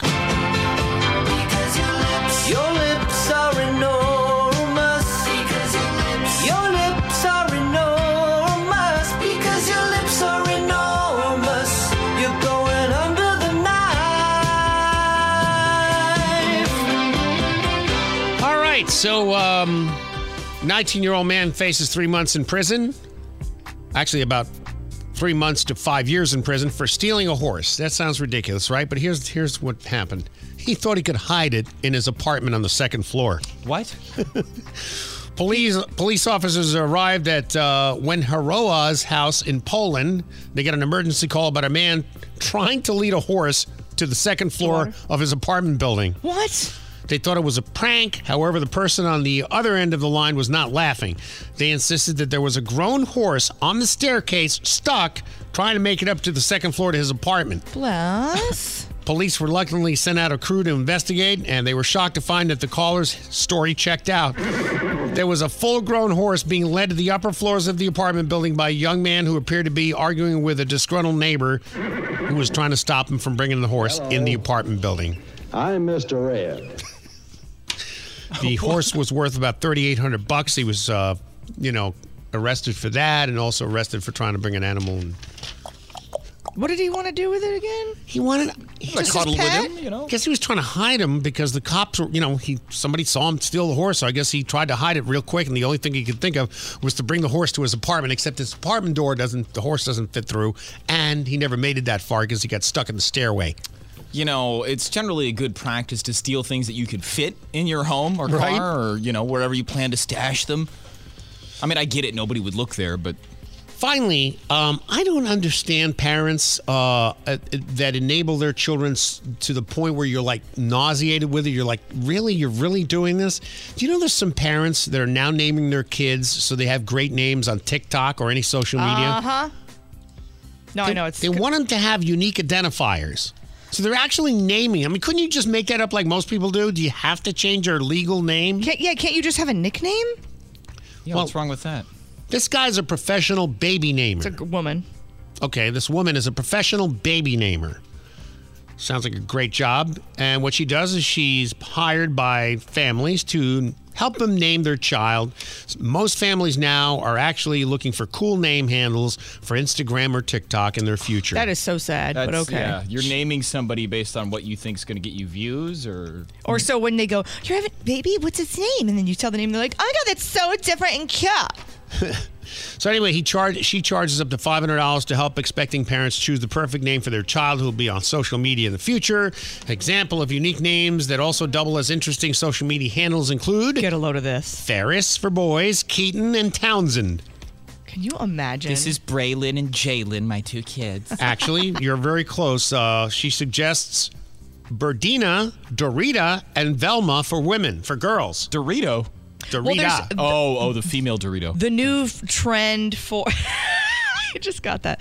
The new trend for females is masculine names. Right. Like names that are boy names, but for girls. because they'll end up being boys if they stay with these parents. But um, there's also going to be a lot of Sunnies and Lennies. Lenny's. That's for girls. Lenny. Sunny and Lenny. Is Yeah. Len, is L- Lenny, Lenny's short for Leonard, isn't it? Yeah, but they'll name L E N N Y. They'll name a girl Lenny. And there's uh, Denver and Murphy. Don't do Like cities. Just stop it. Murphy, like the bed? Yeah. Or like Brown? Anyway, it's twenty-five dollars for five name suggestions, five hundred for an entire interactive processing experience. Interactive processing. So you just sit here with the couple and go, all right, what do you think of this? No, no. It's no." stressful trying to name your kid because you go through all these things and then you have to narrow it down and then you And then kind you of. have to try to make a joke out of each other. That's one. what I because did. You know I that tried to. That's what they're going to do. Yes, I tried to think of all the ways I could make fun of the name, and the one that had the least is what the one I picked. Just go with it and hey, your kid, son, your name's Boner. Good luck with that. Remember that old song from the '70s, uh, Johnny Cash, I have "A Boy Named Sue"? Yes. made him, made him tough. Oh. Yeah. So, like, I named my kid Alexander, but when he was born, then after it's born, it's like, okay, bud. Yeah. Yeah. So there you go. Looking for an exciting new career? I sure am. Then you could be a professional baby namer. How's it work? It's easy. You think of a name and you give the name to a baby. Do you have any examples of names? Sure, names like Timmy or Jimmy or Lucy or Sarah. These are all names, and you could assign them to babies. Huh. How about Cindy? Yep, that's a name, and you could give it to a baby. Or how about Jeremy? I can't stress enough. If it's a name, you can give it to a baby if you're a professional baby namer. How about vacuum cleaner? Ah, you were doing so well for a while there. No, vacuum cleaner isn't a name. It's a thing. Huh. How about name? Name? Like their name is name? Sure. Yeah, you may not be the right fit for this job. My sister's name is Name. Don't lie to me, please. So what are you waiting for? Get the job you've always dreamed of. Become a professional baby namer. Your exciting new career starts today. The Rick Stacy Morning Show with Jill and Smokestack Another hour of the fun stuff on deck. on 1059 Sunny FM. Rick, Jill, and Smokestack having fun with the world gone crazy. All right, nobody's going to listen, but uh, we'll tell you what it is anyway. Mexico and the United States have uh, issued a travel advisory to Mexico, and here's why. The cartels, just like the mob, really does or did have some guidelines. No go zones, and one of them were the tourist areas. They were told not to go there, and they understood that because, you know, that's what brings in the money. So um, that's gone. Now cartels are free to go into tourist areas and mow down as many people as they want for whatever reason, whether it's a rival cartel or it's a war between them and some government agency or whatever. So now thousands of U.S. citizens are being told, hey, not the greatest idea to plan your vacation in Mexico right now. Crime, crime, crime. Violent crime, you name it, it's going on. And it's happening in tourist destinations. And if you get caught with drugs in Mexico, it's not good for you because you're kind of like edging in on the cartel's business. so Yeah, they don't like that. now there's a lot of stuff going on in Mexico without going through every single reason why this is going on. I'm just telling you, not a good idea for your kids to go there for spring break or for yourself. I don't wouldn't advise it. Well, the last picture I saw, because I went to Mexico back in the day to one of those all-inclusive resorts, and it was awesome. And then recently, I saw a picture of tourists at their resort because it used to just be outside the resorts. If you stayed on the resort property, you were fine. Now, the photo I saw was people at their resorts and armed guards up and down the beaches, and I thought that's not something I would like to be a part of. I'll be at Senior Tadpoles having a margarita made in my Mm-hmm. mouth. Here's what's interesting. And you're looking at the future of our country when you see this guns and ammunition in Mexico, even a small amount, illegal. Here's a country that's mowed down 91 candidates for office. Well, it's easy when the candidates can't have any guns. Yeah, this is what this is. This is where we're headed. If the, if the Democrats ever get their way on gun control, they're talking about controlling guns from legal citizens, citizens who legally have firearms. Yeah, like in New York right now, like if you're going to get mugged, you can't pull out your own gun to defend yourself because you'll go to jail. But the guy that mugs you with a gun, he'll get let out the next day. Yeah, firearms and other weapons violations may result in lengthy jail time in Mexico. So if you think you're going to go there, even though it's been, it, they're telling you it's dangerous, and you decide, well, I just bring my gun. Yeah, good luck with that, pal. So, Yeah. Uh, what about knives? Can you have those? no, I don't think so. Who's keeping track? The really horrific story that happened in uh, Athens, Georgia, Laken Riley and her murder. She's 22 years old, found in a secluded area on Thursday, according to one affidavit obtained by CBS News. Um, the allegations are that the assailant dragged Riley's body and uh, killed her with a weapon that is undetermined at the moment, but we knew we know that it's blunt force trauma, and it disfigured her skull. Ooh. For no reason, no motive, no reason whatsoever. and he's here illegally. He has a long list of uh, crimes in New York against a child. Um, I mean, I can go down a list, but you get the picture. Should have been out of here a long time ago. But of course, we don't deport anybody any longer. Campus is really heavy right now. We're all heartbroken. Heartbreak that goes with senselessness. That's what's striking here. To hundreds of people gathering at this remembrance, and to anyone who has heard the story of Laken Riley's murder. She was devoted to making this world a better place, and we have no doubt that she would have been an incredible nurse. In Athens, Georgia, your classic college town, the nursing student, just 22, was killed while running alone. Police found Riley's body behind this lake, a popular jogging trail, dead from blunt force trauma. Behind bars, 26 year old Jose Ibarra, charged with her murder. And to many Americans, Ibarra has also become the new face of illegal immigration. Yeah, there was one. Uh, I saw one article called uh, said Biden had blood on his hands, but none, none of that's going to stick.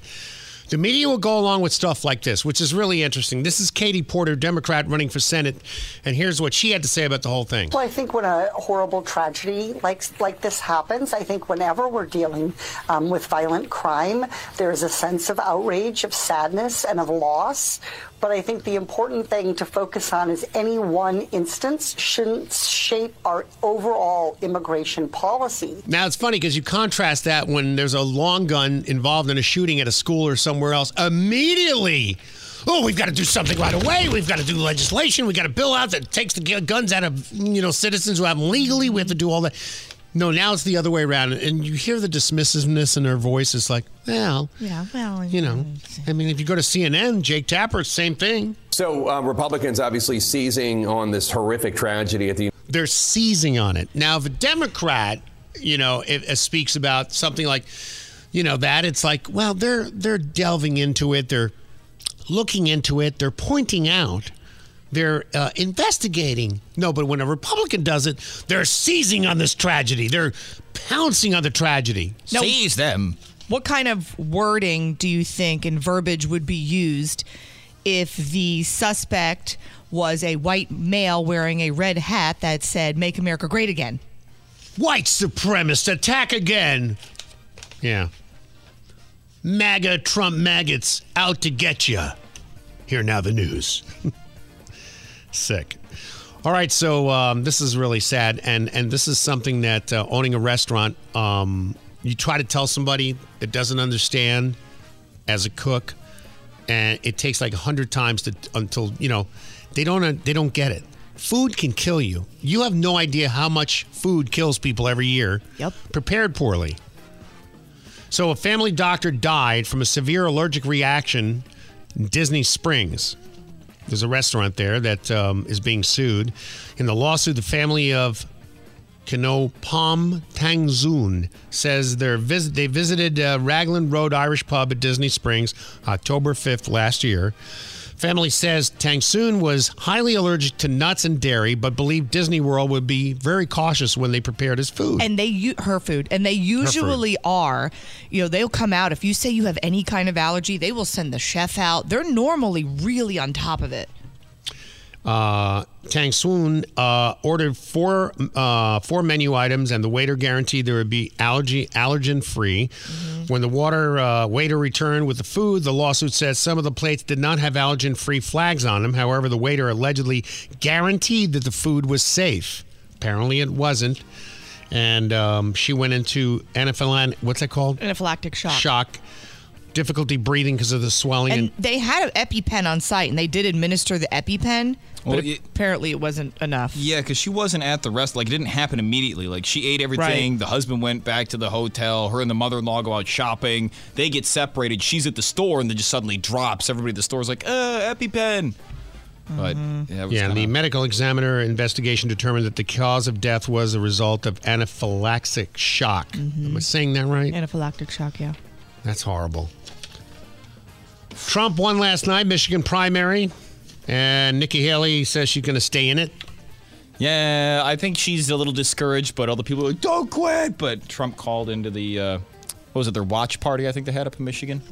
Yep, and I think the you want me to play some of that? Yeah, if you want. Yeah, it's pretty uh, miserable sound, but And I just want to thank everybody. You've been incredible. And I'm so proud of the results because they're far greater than anticipated. So thank you all very much. And I'll be seeing you over the next period of nine months and long beyond that. Now, I don't know why Nikki Haley's staying in at this point. She can't do anything about it. Well, here's what I think they're banking on, and I think her calculation's wrong. She's if something happens to Trump physically or you know, he gets sick. I mean, he is 77 years old, or he's something with this legal, all these uh, cases, the four indictments and all that. Something happens there where he, you know, for whatever reason can't run.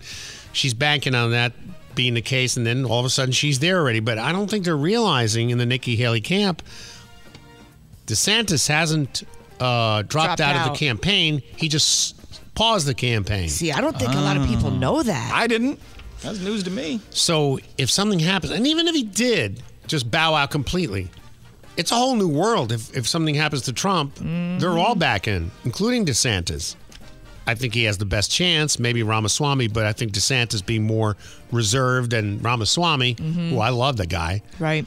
But uh, they all jump back in, so I don't know what she's doing, but uh, yeah. All right, so uh, let's see. Chicago police officer suing the city to change his race on his official records after the department said it would allow officers to freely change their identity, their gender. But only their gender. Right. Mohammed, yeah, because you can pretend to be a girl or pretend to be a boy, but you can't pretend to be black like uh, Ro- Rachel Dolezal. You get fired for that. Mohammed Yusuf, 43, said in a federal civil rights lawsuit filed last week that he's looking to change from Caucasian, as he currently identifies on his application and his forms at work, to African American. However, the Chicago Police Department is not allowing him to change his race. Hmm. Lawsuit comes as the department allows officers' gender to be corrected whenever they want. Who do you think is going to win this one? Don't make me say it. He says Yusuf has been overlooked for promotion after promotion due to his Caucasian race designation. Is he doing this to prove a point, or is he doing this because he really feels like he identifies it? I feel like he's doing it to prove a point. Yeah? No? Well, he's he's pointing out the fact that he's been overlooked over and over again simply because he's Caucasian. The category he falls in, according to his application and all his documents, say Caucasian. Right. So yeah, he's trying to make a point. Right. And at the same time, I'm sure he would like a raise and a promotion and money. Oh, I see where you're going with that. Gotcha. So it serves two things Yeah. there to make a point and also to get some raises he deserves. He's been with the department a long time.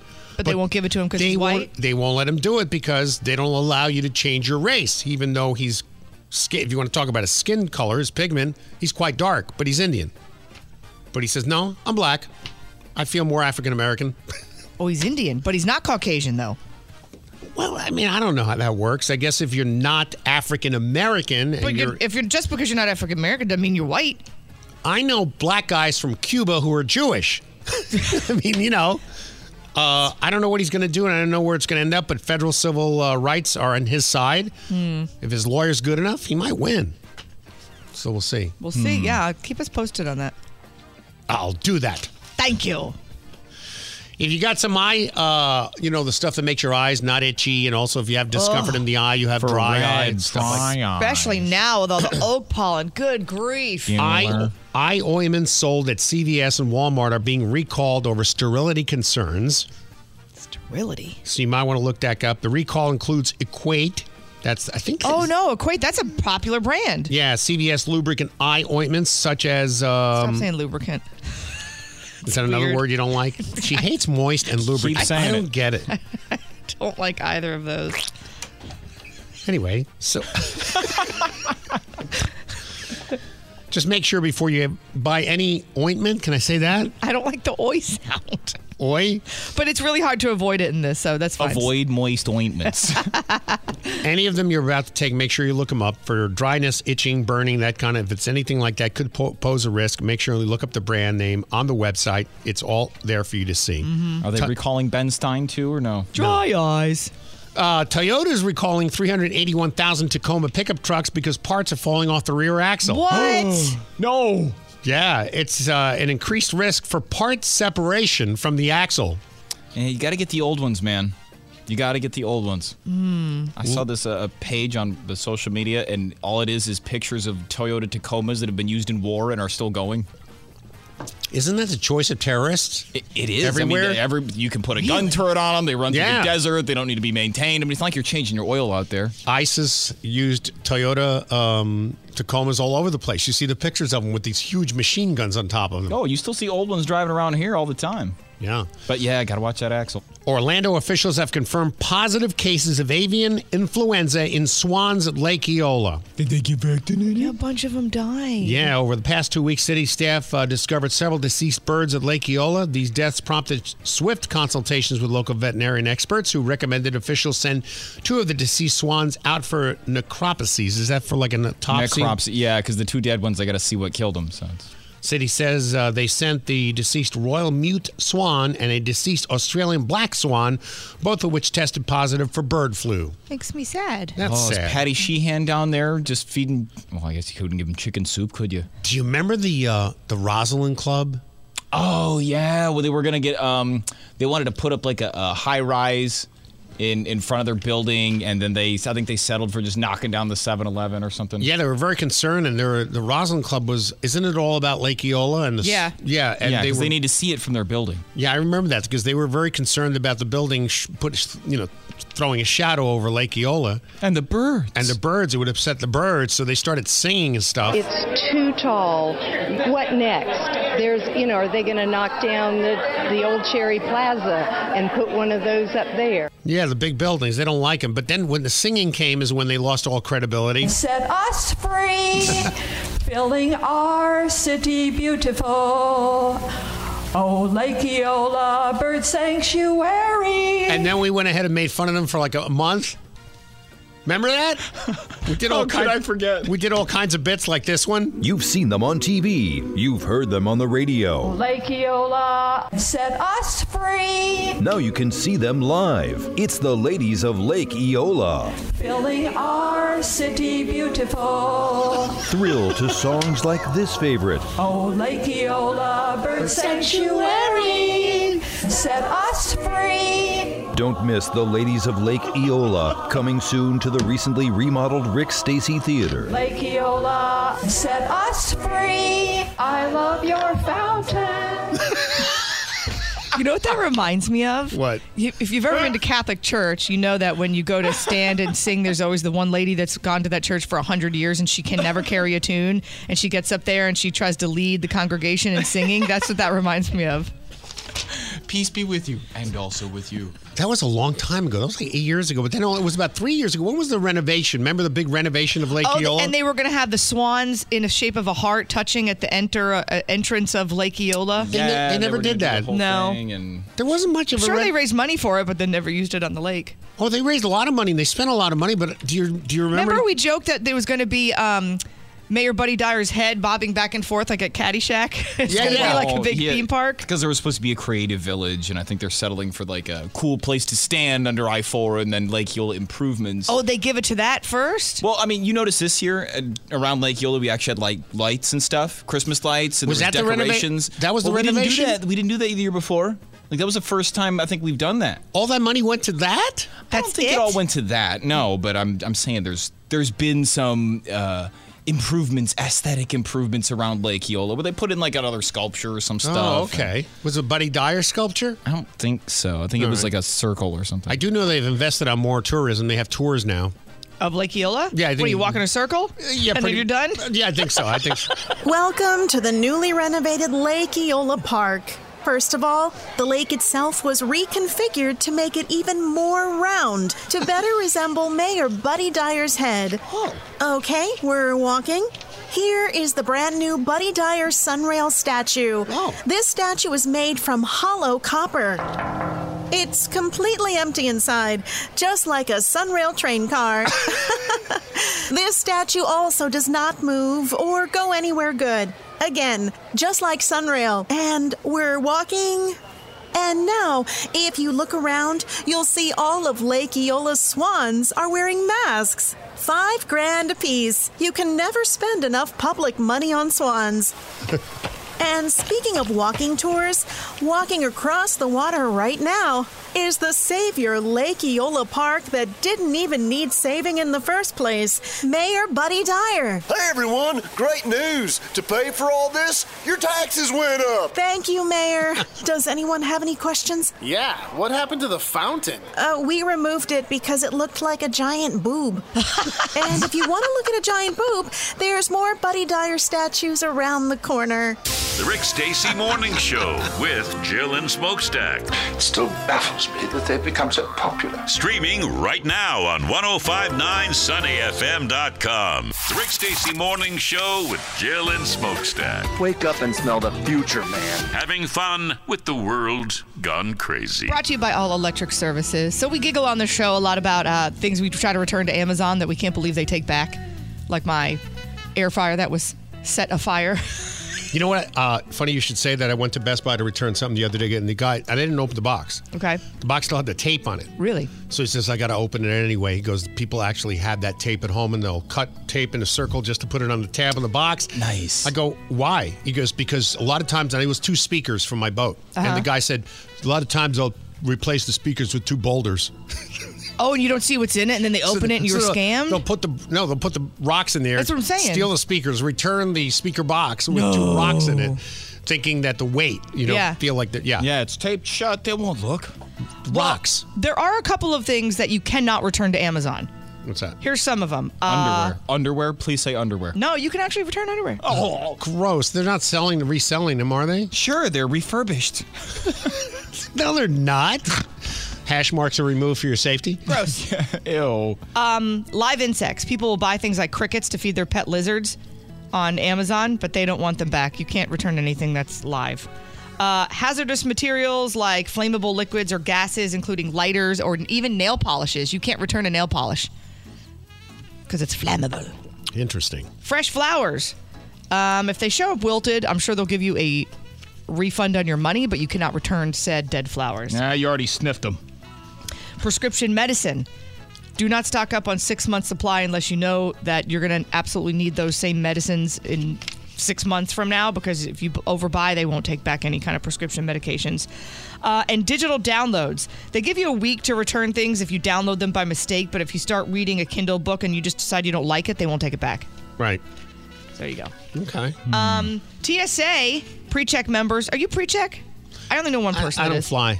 Okay, so you have to fly fairly often for Yeah. it to. I don't fly anymore. I don't leave the house. Yeah, I know. Just Um, counting my ammo and My, that's good. It's very smart. working on the garden and and the packs of uh, 25 uh, food that lasts for 25 years. Yeah. Oh, yeah. Do you have one of those? Yeah. You get the big bucket of slop from the 700 Club. How many servings do you have, though? bucket of slop. It is. It's well. It's Four.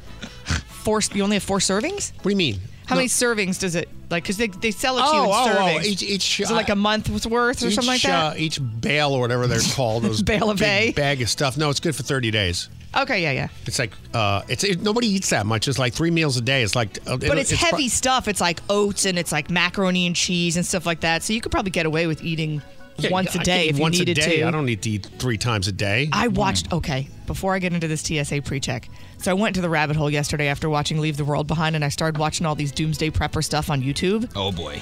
And this one guy, speaking of the food, they live on this land. I forget their names, and there's like four or five houses on the land, and they live in a simple way, not attached to any. Like they have solar panels, they have their own water system, they have a well, but they had these bins that looked like you could put dead bodies in. Mhm. You know, like those big blue bins. Yeah. And in those was a year supply worth of food for one person.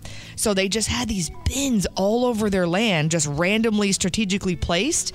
And the guy that was in, it was a big interview, and the guy goes in, he's like, so "What's this? What are you keeping in here?" And he's like, "Oh, that's our food supply. That's a, it's like slop." But it's a year's worth. I don't know if it's rice and beans or mm-hmm, whatever it is, mm-hmm, but it's a mm-hmm. year's worth in that big thing. So how do you defend that though? Because the first thing that's going to happen, People are before going to come even- try to take it, yeah, right? before you even get to eat Yeah, a but they're week's looking worth. in your fridge. They're not checking your giant blue barrels in the backyard. Dude, when they come looking for food, they're going to tear your house apart, and you're going to have to Yeah. shoot them. Well, I mean, Yeah, that sounds crazy. No, does, but but listen, that's why you need guns. Yeah, these guys, these people are very uh, heavily armed, and they even have like, what do you call them when you you're a hunter and you're up high in the tree and you're Um, That's called a deer stand. Yeah. Okay, so they have all of those around their property too to kind of be on the lookout for people that might come to their property. It's booby trapped. It's yeah, they're kind of crazy, but Dude, I found the food. I I, mean, found the it's- food thing interesting. I don't think they're crazy. I just think it's a lot of work. I don't know if I want to It be is a around lot anyway. of work, but it, the, it, it's like health insurance. Health insurance costs a ton of money, doesn't it? You know who? You know what celebrity but you is pay a it because you never know. big doomsday prepper? Believe it or not. Do you know who Josh Duhamel is?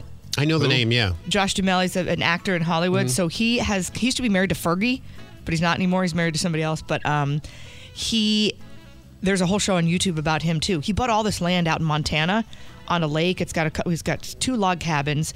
Um, but he showed how he's got this whole water system set up. He's practicing bow and arrow with. De- he actually planted things to attract deer to come eat on his land, so he would be able to eat the deer if he needed to. And he's never killed a deer. He didn't grow up hunting, so he's got these fake deer on his land that he has to practice shooting with a bow and arrow, so in case he needs to hunt. But he's got all this stuff set up, and it's like I never knew how many people are prepping for stuff like this. Man, there's a lot of people. The problem is, is the overwhelming amount of zombies that are going to come to your house. I mean, it's just, it's going to be mayhem. I mean, you that movie you showed me said Mhm. it all. I mean, uh, what is it called? Uh, Leave the world behind. Leave the world behind. About uh, just a, just a few days into this, when when it all breaks out, you're going to have swarms of people headed to your house because they know you got food. Well, you got to have guns. Yeah, and then, then you know, I mean, what are you going to be sitting there all day popping people off? I mean, it's going to be that I mean, that many. Didn't I? Didn't I play you that whole thing? About four weeks. Yeah, where it's like four weeks. Here, play it. You got it. Yeah, I got it. Play it again. Let, let everybody hear it. because it, it's one of those things where you can't. Um, th- there's not much you're gonna do, especially if you live in a city. That's the dangerous part. Is Oh, the, yeah. is the whole city dwelling thing. Here, uh, That's why I keep moving out further. I'm going to be driving from Tennessee's mountains to come to this job. No. I don't. You know, I'm starting to. Your your bunch of acres out there in the middle of nowhere is starting to look very appealing. Mm-hmm. What if an EMP went off in the United States? What if the Chinese or the Russians or whatever just tactically EMP'd the entire country and just put us back into the Stone Age? We had no internet, we had no shipping supplies, we had no communication, we had no cars. EMPs will kill your car battery. You can't do anything. Preppers that theorize these guys are scientists ah, and well, sociologists. They said that most of the population of the United States, 60% plus, would die within four weeks. Holy Four weeks. no way. So most of the population lives in major cities, right? LA, New York, things like that. How do those cities actually get food, get clean water, get anything? Because they have the worst sewage problems. Those people are going to starve to death. They're not going to have clean water. They can't grow food. There's nothing to hunt. So as soon as that EMP goes off, looting is instant. All chaos starts to happen. After the looting is done, the second thing that's going to happen is anybody with any power, aka guns, are going to start feeding off of the people that are weaker that don't have the guns, don't have anything to defend themselves with. In a city like New York, none of the law abiding citizens have guns, all the criminals do. So now you're in a criminalized society where only the criminals have guns, nobody else can defend themselves. All the law abiding citizens are. F- Yep. Isn't that where's that from? Uh, I mean, it's it's a podcast where they had some guy on this. It's true though. You know, it's all knows about true. And, it- and and the one thing they didn't mention there is disease. Yeah. Yeah, well, disease takes hold the- so quickly. with the Access sewage, to- the clean to- water. The sewage and the decomposition of bodies is is a, is a killer. Mhm. So Medication. You won't have access to medication. no, I mean, there's a lot of home remedy things you can do. Like I saw uh, online, it was a holistic healer, but this, it said if you mix oregano with oil and it has to sit for a number of weeks, that it has the same properties as an antibiotic. Yeah, but if you Wow. don't have any oregano, it's not like you're gonna run to Publix. no, to I'm get saying some, if you, do know? it na- ahead of time and you have a, a stash of it, You Yeah, know, just hit up a pizza store. you never know. Um, okay, let me move on. By the way, if you were interested in the pre-check story, I'll just give you a little clip of it. The TSA pre-check, if you have it, is no longer requiring your ID or boarding pass anymore because everything can be scanned in, and your ID is already in if you're a TSA pre-check, and then they can check your ID uh, digitally, so you don't need any of that. Let me get to this story because this blew my mind. Um, a North Carolina state swimmer was stripped of his conference title. This was this past weekend on Saturday after he celebrated with his teammate who blasted the controversial. Uh, this was a technicality. His name was Owen Lloyd. He is an All American senior, finished first in the 1650 yard freestyle at the ACC Swimming and Diving Championships. So he touched the wall, and um, you have to touch the top of the podium. I guess it was like 14. I don't know if it was This is in a 14. pool? Yeah, this is in a pool. He's a swimmer. Um, his teammate Ross finished the race just seconds after for second place. So the second place guy hurtled on top of the barrier and reached over to celebrate with his buddy, who fell into his teammate's lane as the race was still going on. But they they were both done, so it's not like someone was in their lane. Um, the race officials deemed that illegal and stripped him of his title because they were celebrating together as friends and fell over into a lane. But a male guy can compete against the women in a pool, and that's celebrated. That's great. Nailed it. Actually, you know what? I, I still can't get over the fact that Riley and uh, uh, Larry Thomas there um, tied, Same exact to the second. and just And by just default gave it to him, because he's transgender. which is insane. Would I, why would, would give me the reason why she wouldn't get that also? No, I don't know because you know. And that's politically that's the, that's what really started this whole fight. This is ridiculous. So this guy just celebrated too much. Is that what it was? Yeah, They- it was so- a so was technicality what- from the race officials because he fell out of his lane into somebody else's lane. but the other person's lane was already finished as well, right, right? so it was right, but other swimmers were still swimming. Okay. So I guess they thought it was a Why didn't they just fine him or something? Right. Jeez. So they take away. He can't get it back. There's no. So he's not listed as like. So the, third place winner's the one to get. How about the second place guy? Does he get, it or was he celebrating too much too? Was he making somebody feel hurting somebody's feelings? Is that what it was? You can't celebrate winning because then the other people that didn't win will feel bad. What do you think? This is a meritocracy where if you win, you win, and the, the losers lose. It's so crazy. Can't have that. I know. All right, this story is. um I'm not trying to end on a bummer, but man, It's not stupid, never boring. Jill true crime stories. This is a story of two sisters. They're from Florida, right here. They are calling for the execution of their own father. What? They found out that he molested 24 kids as well Oh. as a oh. four year old. Their names are Anna and Yannery. They say their father was their best friend growing up, but that under DeSantis' new law, that they want him to be executed. Oh, well. Oh, did I not give you that audio? No, My no. bad. What's it called? It is called uh, Daughters.